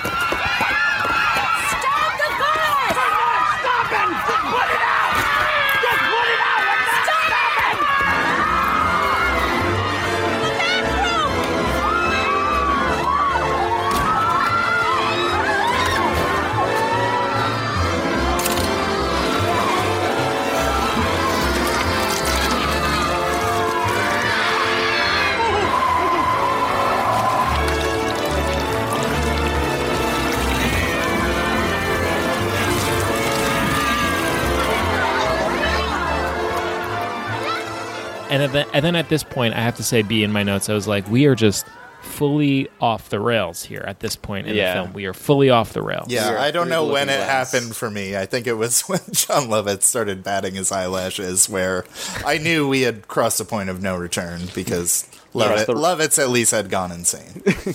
Cross the Now- Lovitz's Rubicon. there's a moment here there's a moment here that we should talk about just because we're at this moment in the film but there you know there is a sort of um, bigger thematic thing that i noticed which was there are these insanely large heavy objects floating and dangling from the sky uh, at different points throughout the movie. So we obviously know about the jeep at the airport, Yeah. hanging from from from the radar, right? Mm-hmm. But then we know about the helicopter, right? These Mm-hmm. paint cans being thrown from the helicopter onto Dean Cain's truck. Oh yeah, But I forgot about the most paint sig- cans. Yeah. Yeah, most significantly though, we have a cow dangling from a hot air balloon, Yeah. which smacks the windshield of the bus that Cuba Gooding Jr. is driving. Um, After, I mean, what- right after he what- freaks out about the male Lucy, it literally goes right from that moment Yeah, into a goes cow from- smashing into the bus. From from jump scare to jump scare. Yeah. Um, yeah, I just need you guys to explain the whole hot air balloon sequence to me because I literally have no idea what happened, how it happened. I've watched this movie now Yeah. twice. It's so it's pretty there's like a- convoluted. There's like a guy from a hardware store that Yeah. steals a locker key. He hotwires a car. From there, we wind up somehow in a hot air balloon. Yeah. At this point, Seth Green is is crashing into cows. Somehow, a cow gets caught. There's a lot of cow humor. Yeah. Yeah. I Yeah. wrote in my notes, is this the last movie I have chronologically seen with hot air balloons in it? Hmm. I don't know if I can think of uh, of another hot air balloon movie. Hot air balloon There movie. is yeah. a lot of Back That's true. cow. They really is a lot of cow kind of humor. dropped off. So this is a lot of cow humor. a I'll say. post Twister world. Twister Mm-hmm. invented the flying cow joke, as far as Mhm. I Sure. am aware. Does does Uh, it happen in like Wizard of Oz? Is there a flying cow in the? I don't think so. Um, but I actually had to had to double check. Um, this is pre Kung Pow Enter the Fist, which in my mind was like the er like cow, you know, cow gag uh, I, movie. I did love that movie. Um, Legitimately. incredible movie. And when I first saw uh, the cow, you know, stuff in, in in Rat Race, I was like, oh, they're just mimicking, you know, the cow stuff from from Kung Pow. But actually, Kung Pow was 2002. So wow, Kung Pow ripped off Rat Race. Yeah, who knew? And Um, made him. Did, didn't the cow like do the Matrix routine? Yep, yep, movie? with squirting milk from its udder in a Mhm. Matrix uh, 360 slow mo type. Yeah. Type, Speaking type of total, like there's a total hot air balloon milk bath in Yeah. this movie. Yeah, yeah, yeah. Using the Yeah. udders. I mean, listen, when you're working with cows, So- you've got to have an utter milk squirt joke in there at some Yeah, point. we have udders. We get we get a squirt in the face with milk. We also very underrated. We have the cow sneezing on Seth Green. Was it a sneeze or a out. Puke? Yeah. It was uh, one or the other. It was some sort of um uh Yeah, know, it was a projectile from the mouth. a for sure. projectile from the cow's uh, snout Yeah. face area right into Seth Green's snout. Yeah, I love that bit of- He's dis- he's disgusted by it. Lets go of the cow in the balloon. Yeah. Falls right into a swampy lake thing. Big old mud puddle, But guess yeah. what? He gets that key. He gets that key back from He's the able to uh, retrieve the key from the locksmith. Yep, His yep. brother thinks he's Incredible. a swamp thing for a second after Yeah. flying off a moving car. Right, his brother has been chasing the hot air balloon from his, uh, you know, uh, like '57 Chevy convertible, but the brother's been riding on the hood. Uh, yeah, chasing is a reason. strong word. Yeah, he doesn't have a lot of control over Yeah. the situation. So Yeah. there's there's a lot of there's a lot of screwball comedy and plot Physical twisting and turning clearly happening. I wanted to kind of touch on the different characters and teams. So we were talking about Cuba Gooding Jr. I think at this point we've we've covered each team and some of the hijinks that they all go through. Um, before uh, before you know we we uh, lose the thread and before we you know time gets away from us, I think at this point we need to dive into the Jon Lovitz The scene. car scene, we the need sequence. to talk about this Lovitz. is Yeah. this is the crux of the movie here. This is um, this is the one that all the critics will be talking about. B, I know that you have plenty of thoughts on this, so we need to talk about the scene where uh, Jon Lovitz's daughter says, "Dad, I need to use the bathroom," and Jon Lovitz uh, says to his son, "Jason, look back there for a jar." Dad, I have to go. No, you don't. Yes, I do. I really do. We just stopped. I couldn't go. The bathroom is too gross. Well, can't you hold it in? I can't. It's an emergency. Honey, there's a restaurant. No, that's three miles off the road, Then that's three miles back. We lose ten minutes. So what? Your daughter Dad, has to go to stop. the Just bathroom. stop, Dad. I All right, have all right, all right, Jason, Stop, Jason, stop. just look back there for an empty jar. A jar? Girls don't pee in jars. Oh, all right, sorry. Jason, we're gonna need a jar and a funnel. And then I really loved how um, how the son Jason um, very very helpfully explains uh, the concept of prairie dogging to us. Oh, Um, I don't know if that had been discussed in a movie, uh, you know, previously. It certainly seems like they were introducing this concept to a wider audience because he really gets into, you know, he just comes right out and explains exactly what prairie. Because at first Randy's like prairie dogging, what are you talking about? And instead of just like letting the joke lie there, Randy goes, or uh, sorry, Jason goes ahead and actually explains what prairie dogging is, which I appreciated. Dad, I don't have to pee. It's number two. Sorry, I can't stop. Dad, I'm prairie dogging it. What the hell does that mean? You know, like when a prairie dog sticks his head in and out of the ground. Ow! Ow! Oh, I do not want to picture that. So, B, give us some thoughts here. Uh, I know that you've, you know, you saw this movie. I mean, this has been this movie's been on your radar for a while, so I'm sure you've been thinking about this moment for years and years. Oh yeah, twenty years. Um, so go ahead. The floor is yours. Uh, yeah, I, I mean, this is really just a special scene in this movie, and, and it is nice because it's spread out a little bit. There, there's about a half hour where you keep coming back, Yeah. to the They- Lovitz saga, and they cut away, and it just gets better and better every time. They come really do the work. They do the work to like lay the foundation for this set piece. It's it's like a it's like a you know the whole first half of the movie practically is like putting the pieces in place for this. So he uh, he is so petty in this movie. There is a scene, just real quick, cutting back to the beginning, where he runs away from his family and goes down to the casino. He is disgusted by a dollar slot machine. Just the the even the concept that you would have to pay a dollar for this thing. He audibly goes, ugh. Yeah. Um, Only coin machines for him. Yep. So he does, in fact, make his daughter shit in the car. Uh, she she reveals that she does not have to pee, and he does make her do it. That is revealed because she says, "I hate you, Dad," in a cutaway shot. So yeah, let's be clear. So his daughter says she has to use the bathroom. He says use a jar. She says, "Dad, I have to go number two. Yeah. Jason, uh, she said, she says, "Dad, Dad, I'm prairie dogging it."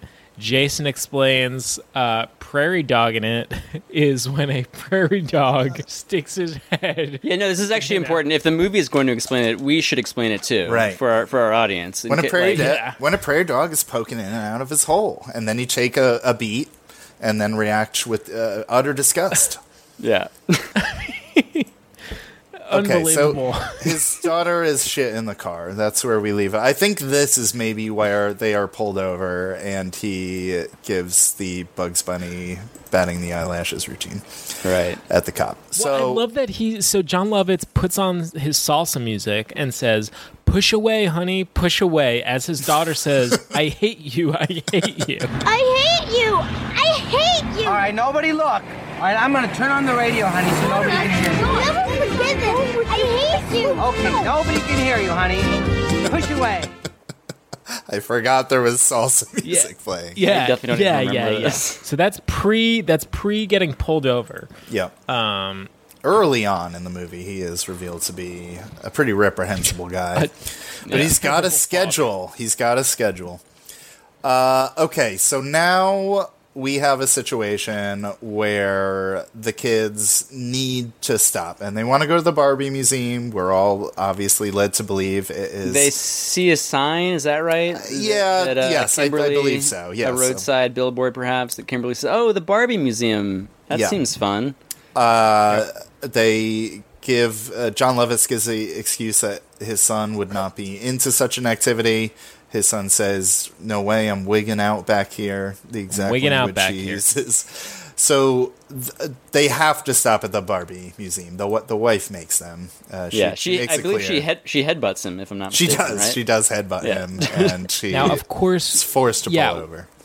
we wind up at the Klaus Barbie Museum. Yes, this the- is yeah. The Butcher of Nicholas, Nicholas Klaus Barbie, who is a Nazi, formerly known as the Butcher of Lyon. He personally tortured prisoners of the Gestapo while he was stationed in Lyon. in uh, 1983. I guess he was extradited to France, where he was convicted of crimes against humanity. Which, if you guys notice, that they kind of joke about in the film when the uh, the guy at the uh, Barbie museum was like crimes against humanity. I was like, yeah, no, actually, he was convicted for crimes against humanity, went to prison, Yeah. died of cancer in prison on September twenty fifth, nineteen ninety one. Damn, dude. So he was not, in fact, a three-time ballroom, Ballroom dancing, dancing champion. Definitely I write that down Yeah, I- too. my research didn't uh, wasn't so focused on his uh, dancing. In- yeah, ballroom dancing. Uh, Lovitz's reaction to that line Oh, is boy. one of the gr- one of the great reaction shots. Bug I mean- eyes, just eyes bulging out of his skull. Oh my god! In the entire movie. Uh, so I very much enjoyed. Uh, they realize this is probably not a situation that they should be in, and We should also make it clear, in case there's any confusion, that this Jon Lovitz's character and his family are are very clearly a Jewish family. Yes. That that should be noted. they bring up that they would never drive a uh, a Volkswagen, Volkswagen right? Earlier Beetle. on, Yeah, yeah, yeah, right. Yep, yep. It's established. Yep.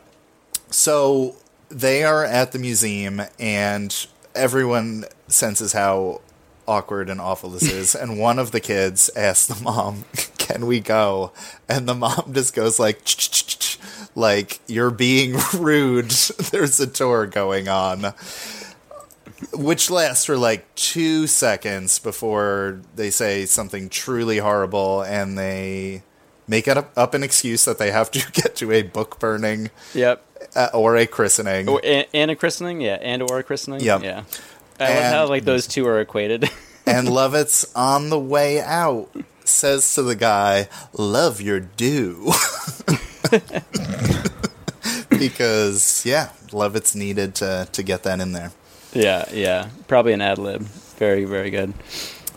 Yeah, I mean, we should be clear, obviously, that they, as Jews, find these people at the museum totally reprehensible. Yeah. to be Um, clear, the, the, the tour guides are neo Nazis themselves. Yep. They're Yes. clearly Swastikas they're- all over the place. Yeah, they're presenting, you know, the the lighter, the the friendlier side of Klaus Barbie. They are clearly celebrating something. Yeah. This is not a Holocaust museum type of museum. This No, is a no, celebration of a monster, one of so history's Lovitz, greatest. Lovitz and his family are mortified, obviously, of being at this place. They leave, and before they have the chance to leave, the uh, neo Nazis figure out, hey, these are Jews.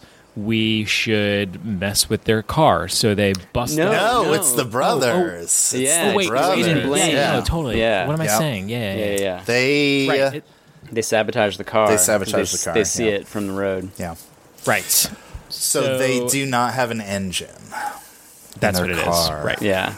Yeah. They need an So when they alternative, get- and what do they do? Again, when you push to extreme measures, Yeah. You When- take when Adolf Hitler's. Mercedes. yeah. so they wind up stealing Adolf Hitler's Mercedes Benz. Mm-hmm. yeah, his touring car. Yep. His touring car. So the car goes auga. Um, th- that's funny. Yes, it is. Uh, so the kids are making the point that, oh my god, we stole Hitler's car. Jon Lovitz says Hitler had it coming. And then, when further pressed, asked about the Nazis, says they're always pissed. They're Nazis. It's like their job. Uh, he is really delighting in driving Hitler's car. Uh, I Yeah. believe he says "woohoo" at one As point. as uncomfortable as he clearly was in the Klaus Barbie Museum, he is like he's just carefree, easy breezy, uh, riding in Hitler's touring touring Mercedes Benz with Uh, he- swastikas. Yeah, he really seems to be delighting in, in getting one over on old Adolf. Um, and uh, yeah, but it is uh, some things go wrong quickly. Yes. So okay. So he refresh my memory. He somehow hurts his finger. Well, he tries right? to to work the. Um, there's a cigarette lighter in the car. Cigarette Yes. lighter. Um, Oh, and he's like, "Oh gosh, like this probably doesn't work." But then he pushes it, and sure enough, it gets hot. So he burns his Burns finger, his finger. Yeah. and then um, He. Well, he sets it aside, right? He sets it aside. right, he puts it on the dashboard. Oh boy, which I is can't that- wait for the reemergence of this cigarette lighter. Yeah, he puts the cigarette lighter, still lit, still very hot, on the dashboard, um, which is a very critical move. Um, and then I guess it cuts away. It's like literally impossible to describe this It's- movie because these these little narrative arcs constantly they happen in little snippets, and then they go to another narrative arc for a different character. So Yeah, when we so, like, 10 minutes They're still in the passed, car. Yeah, ten minutes later, there's lots of other stuff that transpires with other characters. his characters. daughter has found sunglasses that belong to Eva Braun. His wife finds some old lipstick. Yes, right. Yeah, yeah, yeah. Um, so she puts the li- or no, she doesn't actually put it on, or she starts to, but then for some reason that's like a bridge too far for Randy. So he's like, you know, get rid of that, put that away, and he somehow wipes, Wipes the lipstick on his it. finger, smears it on his finger. This is dark lipstick because Right. Eva Braun, of course, is very stylish, as we know. So then, to get the dark lipstick off of his fingers, Randy wipes it on the middle of the steering wheel that he is holding. Um, you know, uh, sort of understandably enough. Um, and then I guess it's like a, again another cut. Like later on, they're back in the ca- car. We come back to them. Yes, and real they're quick. riding alongside. In, oh, in that scene, can we just talk about Hitler's harmonica quick? oh, the harm- I forgot about the harmonica. harmonica. So Oh my the God. son is playing a harmonica in the oh, back of this Mercedes Benz. Oh my god! I just realized something, guys. The harmonica comes back. Yeah, later? it does. Oh yeah, yeah. yeah. Oh, I just made that connection. Oh boy, yeah, we're we're gonna get into it. Oh my god. Okay, so the son is playing a harmonica, which obviously is Adolf Hitler's harmonica. Jon Lovitz says, "Stop playing Hitler's harmonica. You can't do that." And the son says, "Yeah, but you're driving his car." To which Jon Lovitz replies, "Yes, but I'm not touching it with my mouth. I'm not sucking on the dashboard. I'm not getting his germs." Which uh, really was an A plus line for me. Yeah. There is a weird double standard, it seems like, where Randy is like the only one allowed to have fun, and he's clearly having a lot of fun. He says, but he's "Woohoo." Yeah, Several but then he's also like sh- sort of shaming the rest of his family for trying to like join in. It's very weird. Yeah, yeah. I, It's almost seems like almost like self-hating behavior in a way. So Chris, we get to we get to the bikers, and man, yeah, this is when it all this is when it all goes tits up. Yeah, there's a motorcyclist riding alongside the car, and oh, I guess it's right. It's it's at this point that he touches the the cigarette lighter. Right, we jumped ahead of it. Yes, we did. Sorry. Um, so he touches the cigarette lighter, burns his finger. He's kind of you know putting it in his mouth to cool it down, and of course, as you do when you burn a finger, you extend it. Uh, and it turns out it was the middle finger that he burned. Yeah, Every, everyone does this. So he, he very, very inadvertently, um, but very blatantly flicks off uh, a the, the motorcyclist riding alongside them, and it turns out she doesn't take too kindly to that, and she has a gang, a He- whole gang. He, says something not great to her. Yes. Yep. The Oh, I don't even gang know if I winds up remember that. uh, beating uh, Hitler's uh, car Yeah. that they're driving in. They destroy it. Correct me if I'm wrong here. At one point, what happens is Lovitz jams the brakes. The scalding hot uh, cigarette lighter is injected into his mouth. It Sucks scorches down. his tongue. scorches his tongue, burns the inside of his mouth, of course. And when he jams the brakes, his head hits the uh, his face and specifically his lip hits the steering wheel of the co- of the car, which naturally has the dark lipstick on it. So Yeah. now, Wait, wait, You wait, know, wait, what do you guys. We got we got to break this down Yeah, more back up, because back up, I literally watched this scene like ten times Frame by frame. and laughed so hard. Like this is definitely the funniest part of the movie for me. So the biker gang is like ferociously attacking Hitler's car. they are chain whipping it. They're smashing it up. We're talking like Road Rash 2. Yeah, exactly, exactly. Jon Lovitz says, "Are you insane? This is Hitler's car." At which point, uh, either no, he does not slam on the brakes. He drives over a, a bit of debris. He hits a bump essentially. The cigarette lighter is pretty much injected into his throat. Yeah. Uh, Shot into his mouth. he still has it in his throat. This was my favorite part of the movie. He gets chain whipped while still having the cigarette lighter in his throat, just kind of casually spits it out. And man, it was just a real chef's kiss moment. Magnifique. so yes, Uh. now he has uh, a Hitler mustache. Well, yeah. So the reason, so the the Hitler mustache actually only comes after you know to evade this gang of of absolutely ferocious motorcyclists. Um, you know, he veers off the road. This is also a very common uh, sort of recurring trope that they use in the movie. Um, he drives through a wall. Um, the the the vehicle It is, now uh, goes through a wall. There's lots of, of vehicles, um, you know, breaking breaking through uh, through barriers and walls. Um, drives through a wall directly into a World War II veterans ceremony meeting of some kind. Um, jams on the brakes. Somehow the car, you know, uh, drives through the whole thing, gets up onto the stage. I guess like you know, scales some steps up onto the stage, slams on the brakes. Um, at which point his face, you know, plunges forward uh, directly onto the steering wheel, um, creating the uh, lip, the dark lip, the Eva Braun lipstick, Hitler mustache effect. Um, and then, of course, because of the cigarette lighter burn to his, you know, gums and tongue, he cannot speak very clearly. Um, So he's at a, a basically a VFW ceremony honoring World War II vets. Yeah. And he basically gets up to the microphone now with this lipstick on his upper lip, which resembles a Hitler like mustache, and his mouth and throat are scorched. So he's very incoherent and mumbling when he speaks. Again, uh, mumbling, incoherent speech, a theme that um, runs throughout the movie.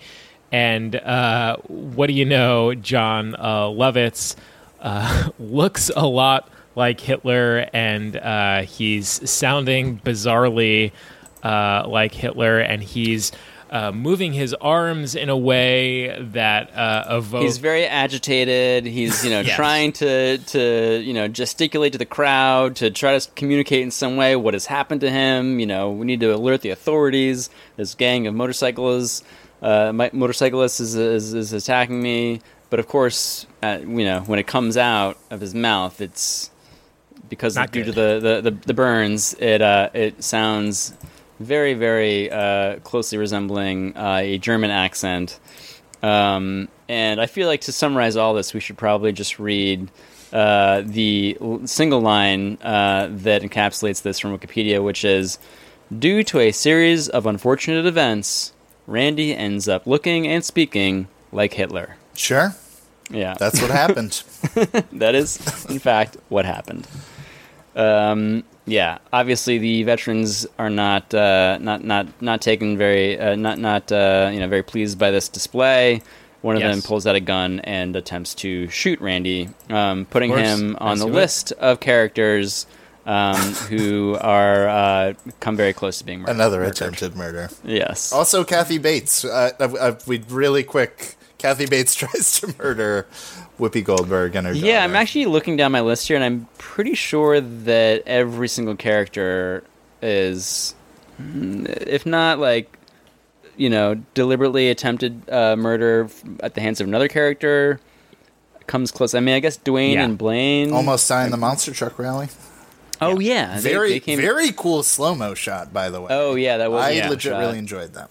Yeah, yeah, yeah. I don't Uh, if it- green screen guys, that or in the but really interest of time, uh, Sure, yeah. because we can really go forever here, I'm going to drive us toward the end. So Sure. we should talk quickly about some of the other, uh, and this will be out of order. We don't. It doesn't. This doesn't need to be sequential or whatever. So we should probably quickly mention Mr. Bean and the Heart. Uh, Yeah, and Wayne sure. Knight. we should Knight. probably quickly mention Kathy Bates. We have a cameo from Kathy Bates. I thought it was interesting that Kathy Bates uh, was pushing these squirrels on on uh, v- Vera and and Merrill, and they didn't want a squirrel, and as a consequence, um, they almost died. She gave them bogus directions was and it. almost had them killed. Well, it Um, was I thought that very was. Annie. Uh, uh, what's Annie's last name from Misery? It, From it was it was very much a Misery throwback. I yeah, feel like, and- oh, you you're not accepting my uh, my my charity. Now I Yeah. must murder. Even you. her like clean language, she like had her own version of swearing, which wasn't swearing. Ah, so right. let's talk. Let's talk Mr. Bean and the Heart, and then uh, we need to drive to the end course. with, of course, Smash Mouth. So let's talk Mr. Bean and the Heart. How do we meet uh, Wayne Knight? Talk us through this whole piece of the film here. So Wayne Knight is a courier, I guess, right?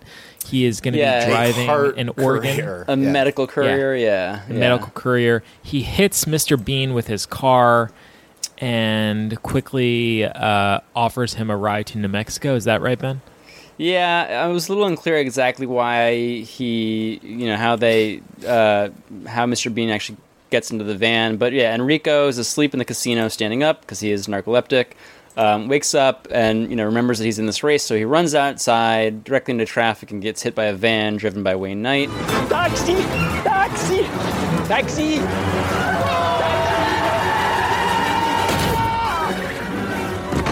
Not good. Not good. And who shows up but Gloria Allred? yeah, that was actually one of the biggest laugh lines for me in the entire movie is the callback to Gloria Allred. like the first time I was like, all right, that's kind of dumb. What a pointless cameo.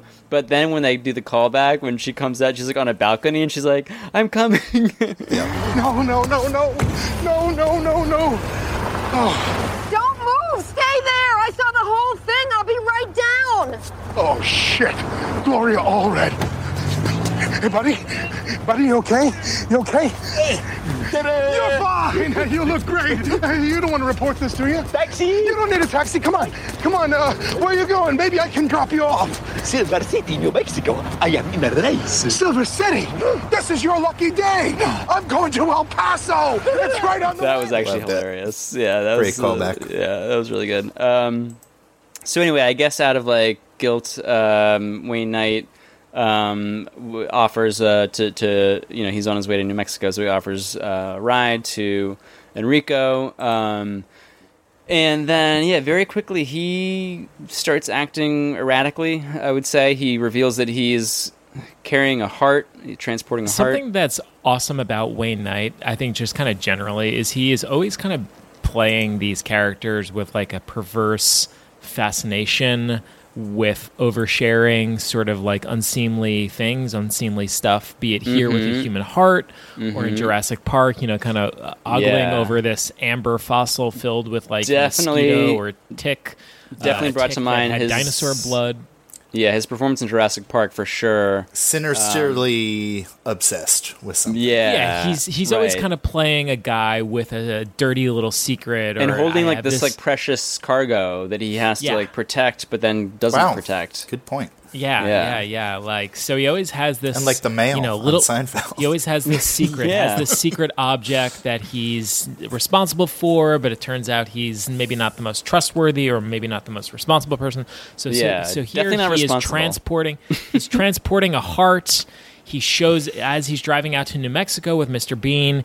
He says, uh, "Hey, you know, you know what's back there? It's a heart. You want to see it?" Mr. Bean is looking at it. Of course, naturally, it's a heart, and Yeah, you know they start playing all with it, comedy, as you all do. comedy Yeah. ensues. The window is rolled down. The heart, Mr. Bean loses his grip on the heart. The heart pops out of the window. All of a sudden, now the heart is is gone. They have to pull over, look for the heart.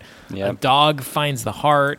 Uh, and then the dog runs away with the heart, but he runs into an electrified fence. The dog is electrocuted. They get the heart Yeah. back. Yeah, Oh yeah, yeah. yeah. So Newman at this point uh, picks up the heart and is trying to convince himself, I think, that it, it's still okay for a moment.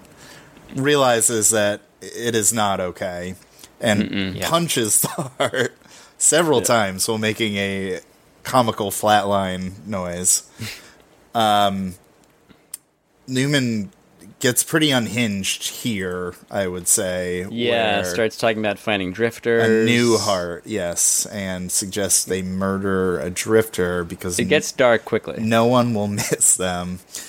Uh, I did like that Mr. Bean at this point says, "Mr. Zach, you are giving me the freak out."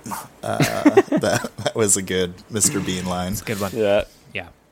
Yeah. Uh, and then Mr. Bean runs away, and Well, realizing that suddenly Well, he uh, realized- he Newman realizes is targeting him. Newman- Yes, yes, yes, yes, sorry, yeah. yeah. He realizes Newman is going to kill him. Right. Uh, he- basically, Newman is suggesting that, hey, why don't I kill you and take your heart in lieu Yeah. of this other heart that I've no one you know, would miss fucked up. you. You're here Right. from Naples. Your family's not with you. You have no family. he says, "Look, Mr. a- Bean a intuits all this.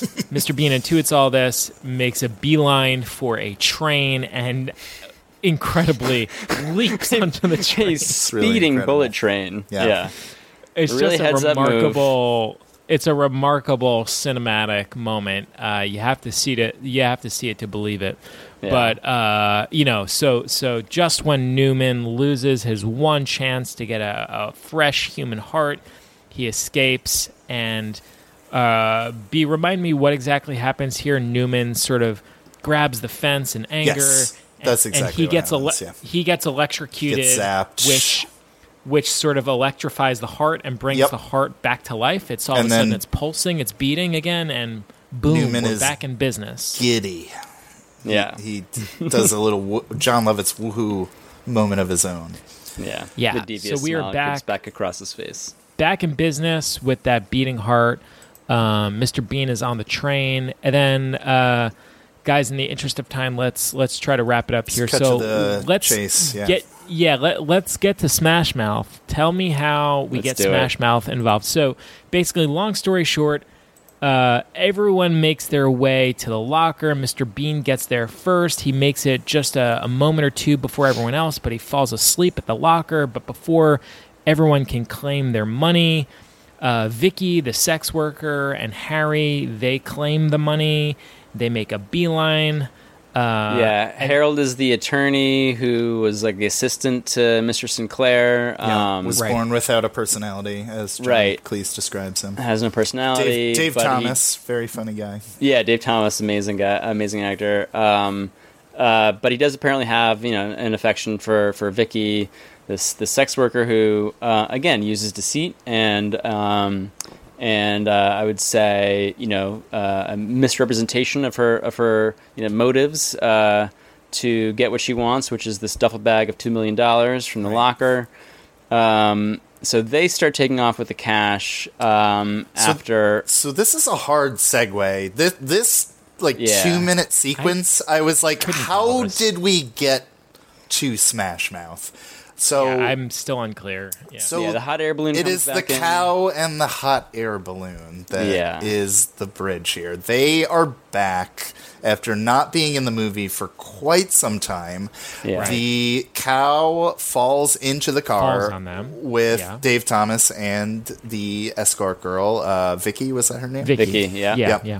Um, the cow is driving the car at one point. I don't know Hmm. if you guys did I don't know if notice I caught that. The Yeah, cow I is guess- definitely was driving kinda the car driving at one point. Yeah. Uh, the Guess he had both hooves on the wheel there. the yeah. money somehow gets caught up in the hot air balloon. I believe. Right, it's Or the hooked onto the rope yeah, that the right. cow was on. Yes, right. Yeah. So Right. that okay, so that explains that. that takes off, and then they are all chasing the hot air balloon. Yeah. Yeah. At this point, all competitors are now on a single uh, sightseeing tour bus. Yes, Um, driven by Cuba Gooding Jr. because he has buff driving experience. he's now a very experienced and accomplished bus driver. Um, and they seem to be like somewhat organically uh, working together. Yeah. Um, you know, maybe not intentionally at first, but then they sort of, you know, decide at some point uh, during this pursuit of the hot air balloon that you know it's in their best interest if they stop competing and start, um, you know, uh, um, Get yeah, that exactly. money. Co- cooperating is the word. Yeah. right. Um, so the hot air balloon eventually lands, um, and I forget. There's you know uh, like more sort of obstacles that they have to. Do they crash through. again? It crashed into. I'm trying to think here. Do they Uh, crash the bus?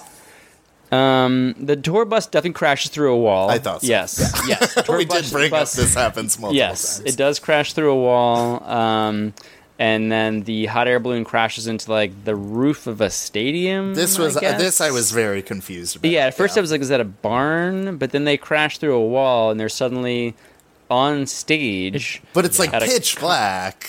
Yeah, Like, they I guess can't- the light, like the lights suddenly come up and they're at a concert.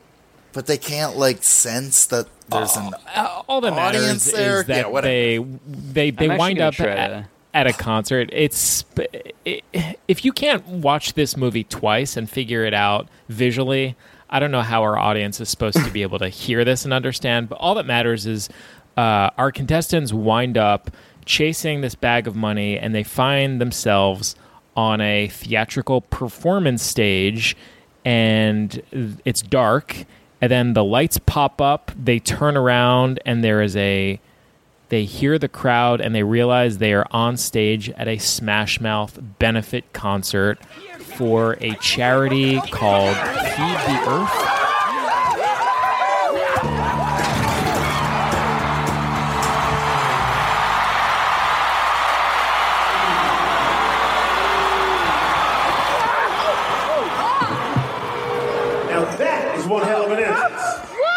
It's Smash Mouth! Out comes Smash Mouth, and the group suddenly finds themselves in a very precarious situation where the audience is under the impression that this group of individuals is going to be donating their $2 million to feed the earth.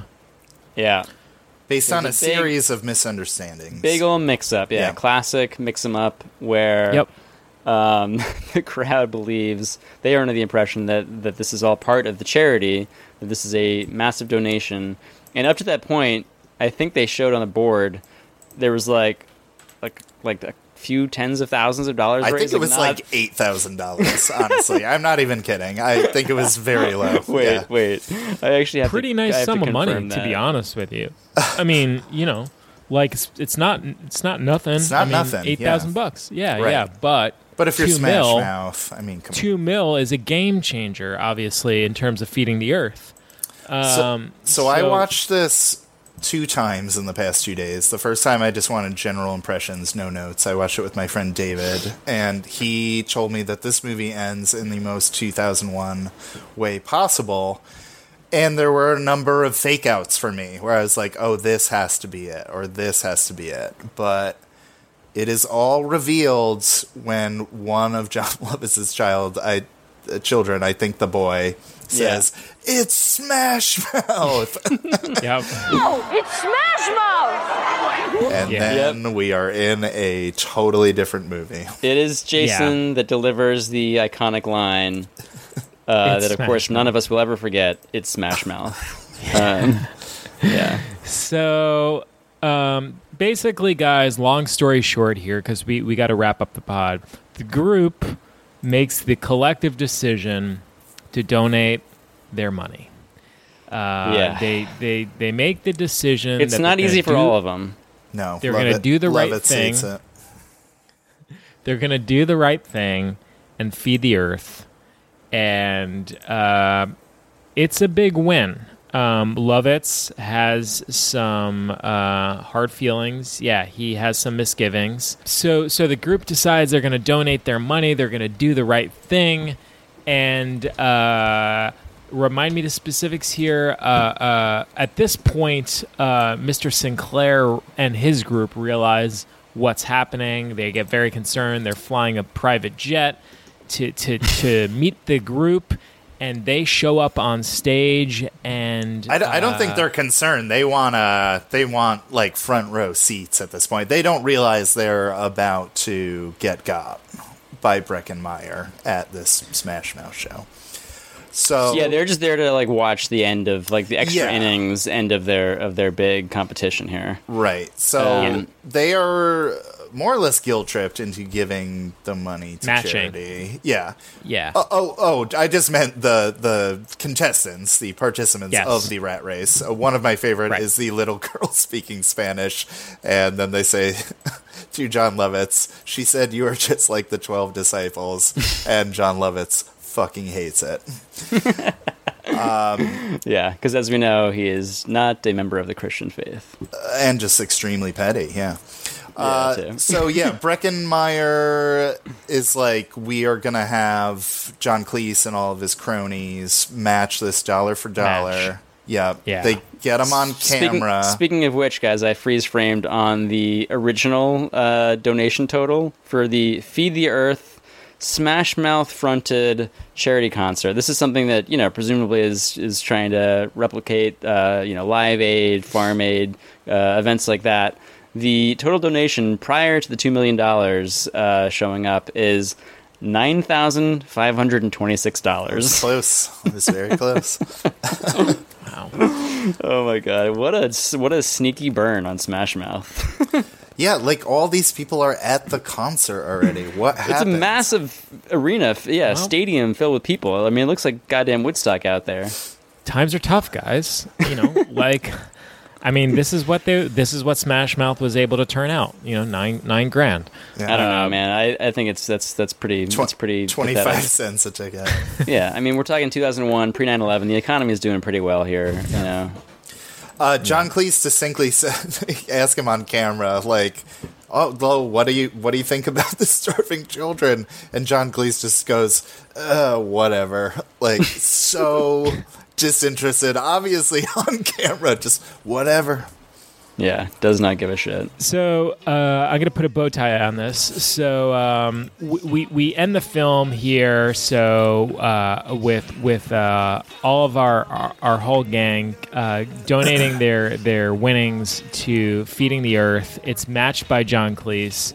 Uh, everyone at this point uh, goes crowd surfing. Right, we have Smash Mouth playing All Star.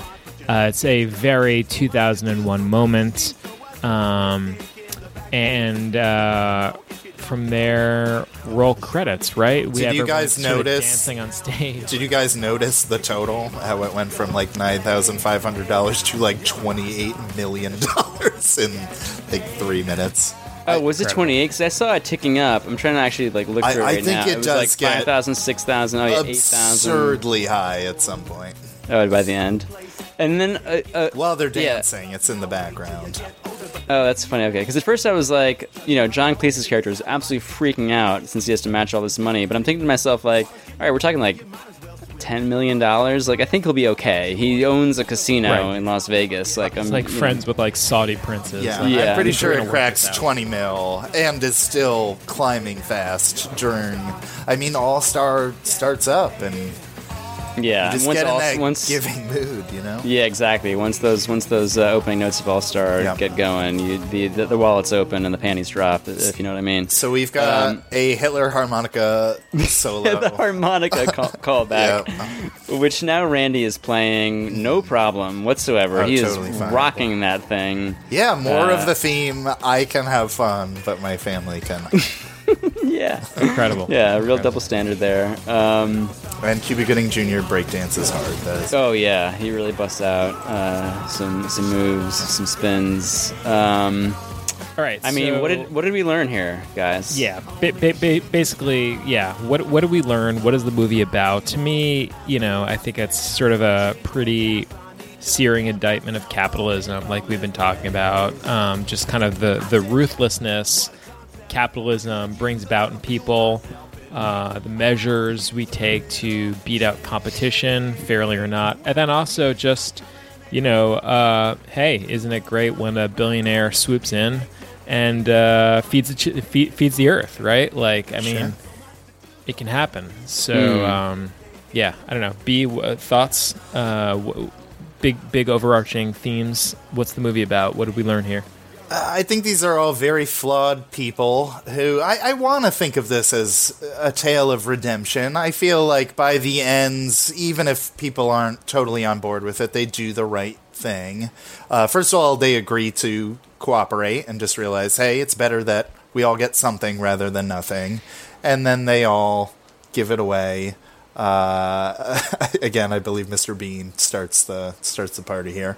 Mm-hmm, Um, yeah, Seth Green, Duane is the last one to. Seth Green to- is the last holdout. Yeah. Yeah, but it's basically you know maternal guilt from his like dead mother that. Oh yeah, him. that was a Yeah. weird tacked on scene. I felt yeah, like. kind of kind of weird. Uh, at the end of the day, though, it was a two million dollar prize. These people did way more than two million dollars worth of property damage, and like they are going to jail forever. Yeah, they're all going There to jail. Like t- eight to ten cases of attempted murder here. Yeah. there's a lot of damage done uh, that yeah that was that was caused by this this competition. Every person committed a crime in this movie. Yeah. A lot of, lot of damage done by a lot of terrible people. yes, that should be the tagline to this movie. Again, sure. coming coming full circle with uh, with the themes that our podcast is obsessed with. Um, yeah. All right.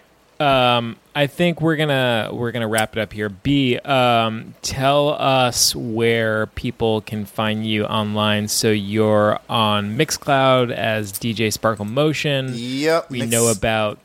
Mixcloud.com sp- uh, slash Sparkle Motion. You can search uh, Right. Smash TV at Smash TV Music on YouTube. Yeah, Uh, check out his latest mix, Daiquiri Dreams. Oh, yeah? Highly, Thank highly recommend it. Great, great, great, great. What else? What else? What else? What else? Oh, Swish FM. Swish FM is uh, selling merch. So if you guys want to support the podcast, you can go grab a hoodie or a T-shirt. We're going to be putting out some other cool stuff. Um, so Re- real quick, Chris. swishfm.com slash slash merch. Swishfm.com slash merch. Was that uh, was that was that peach number that I received in the mail? Was that a one off or is that actually available to, to the public? That's that's a one-off, but um, I'm, I'm I'm getting a lot of uh, interest in the peach uh, the peach sherbet uh, Yeah. Swish FMTs. So I think that might actually become a regular.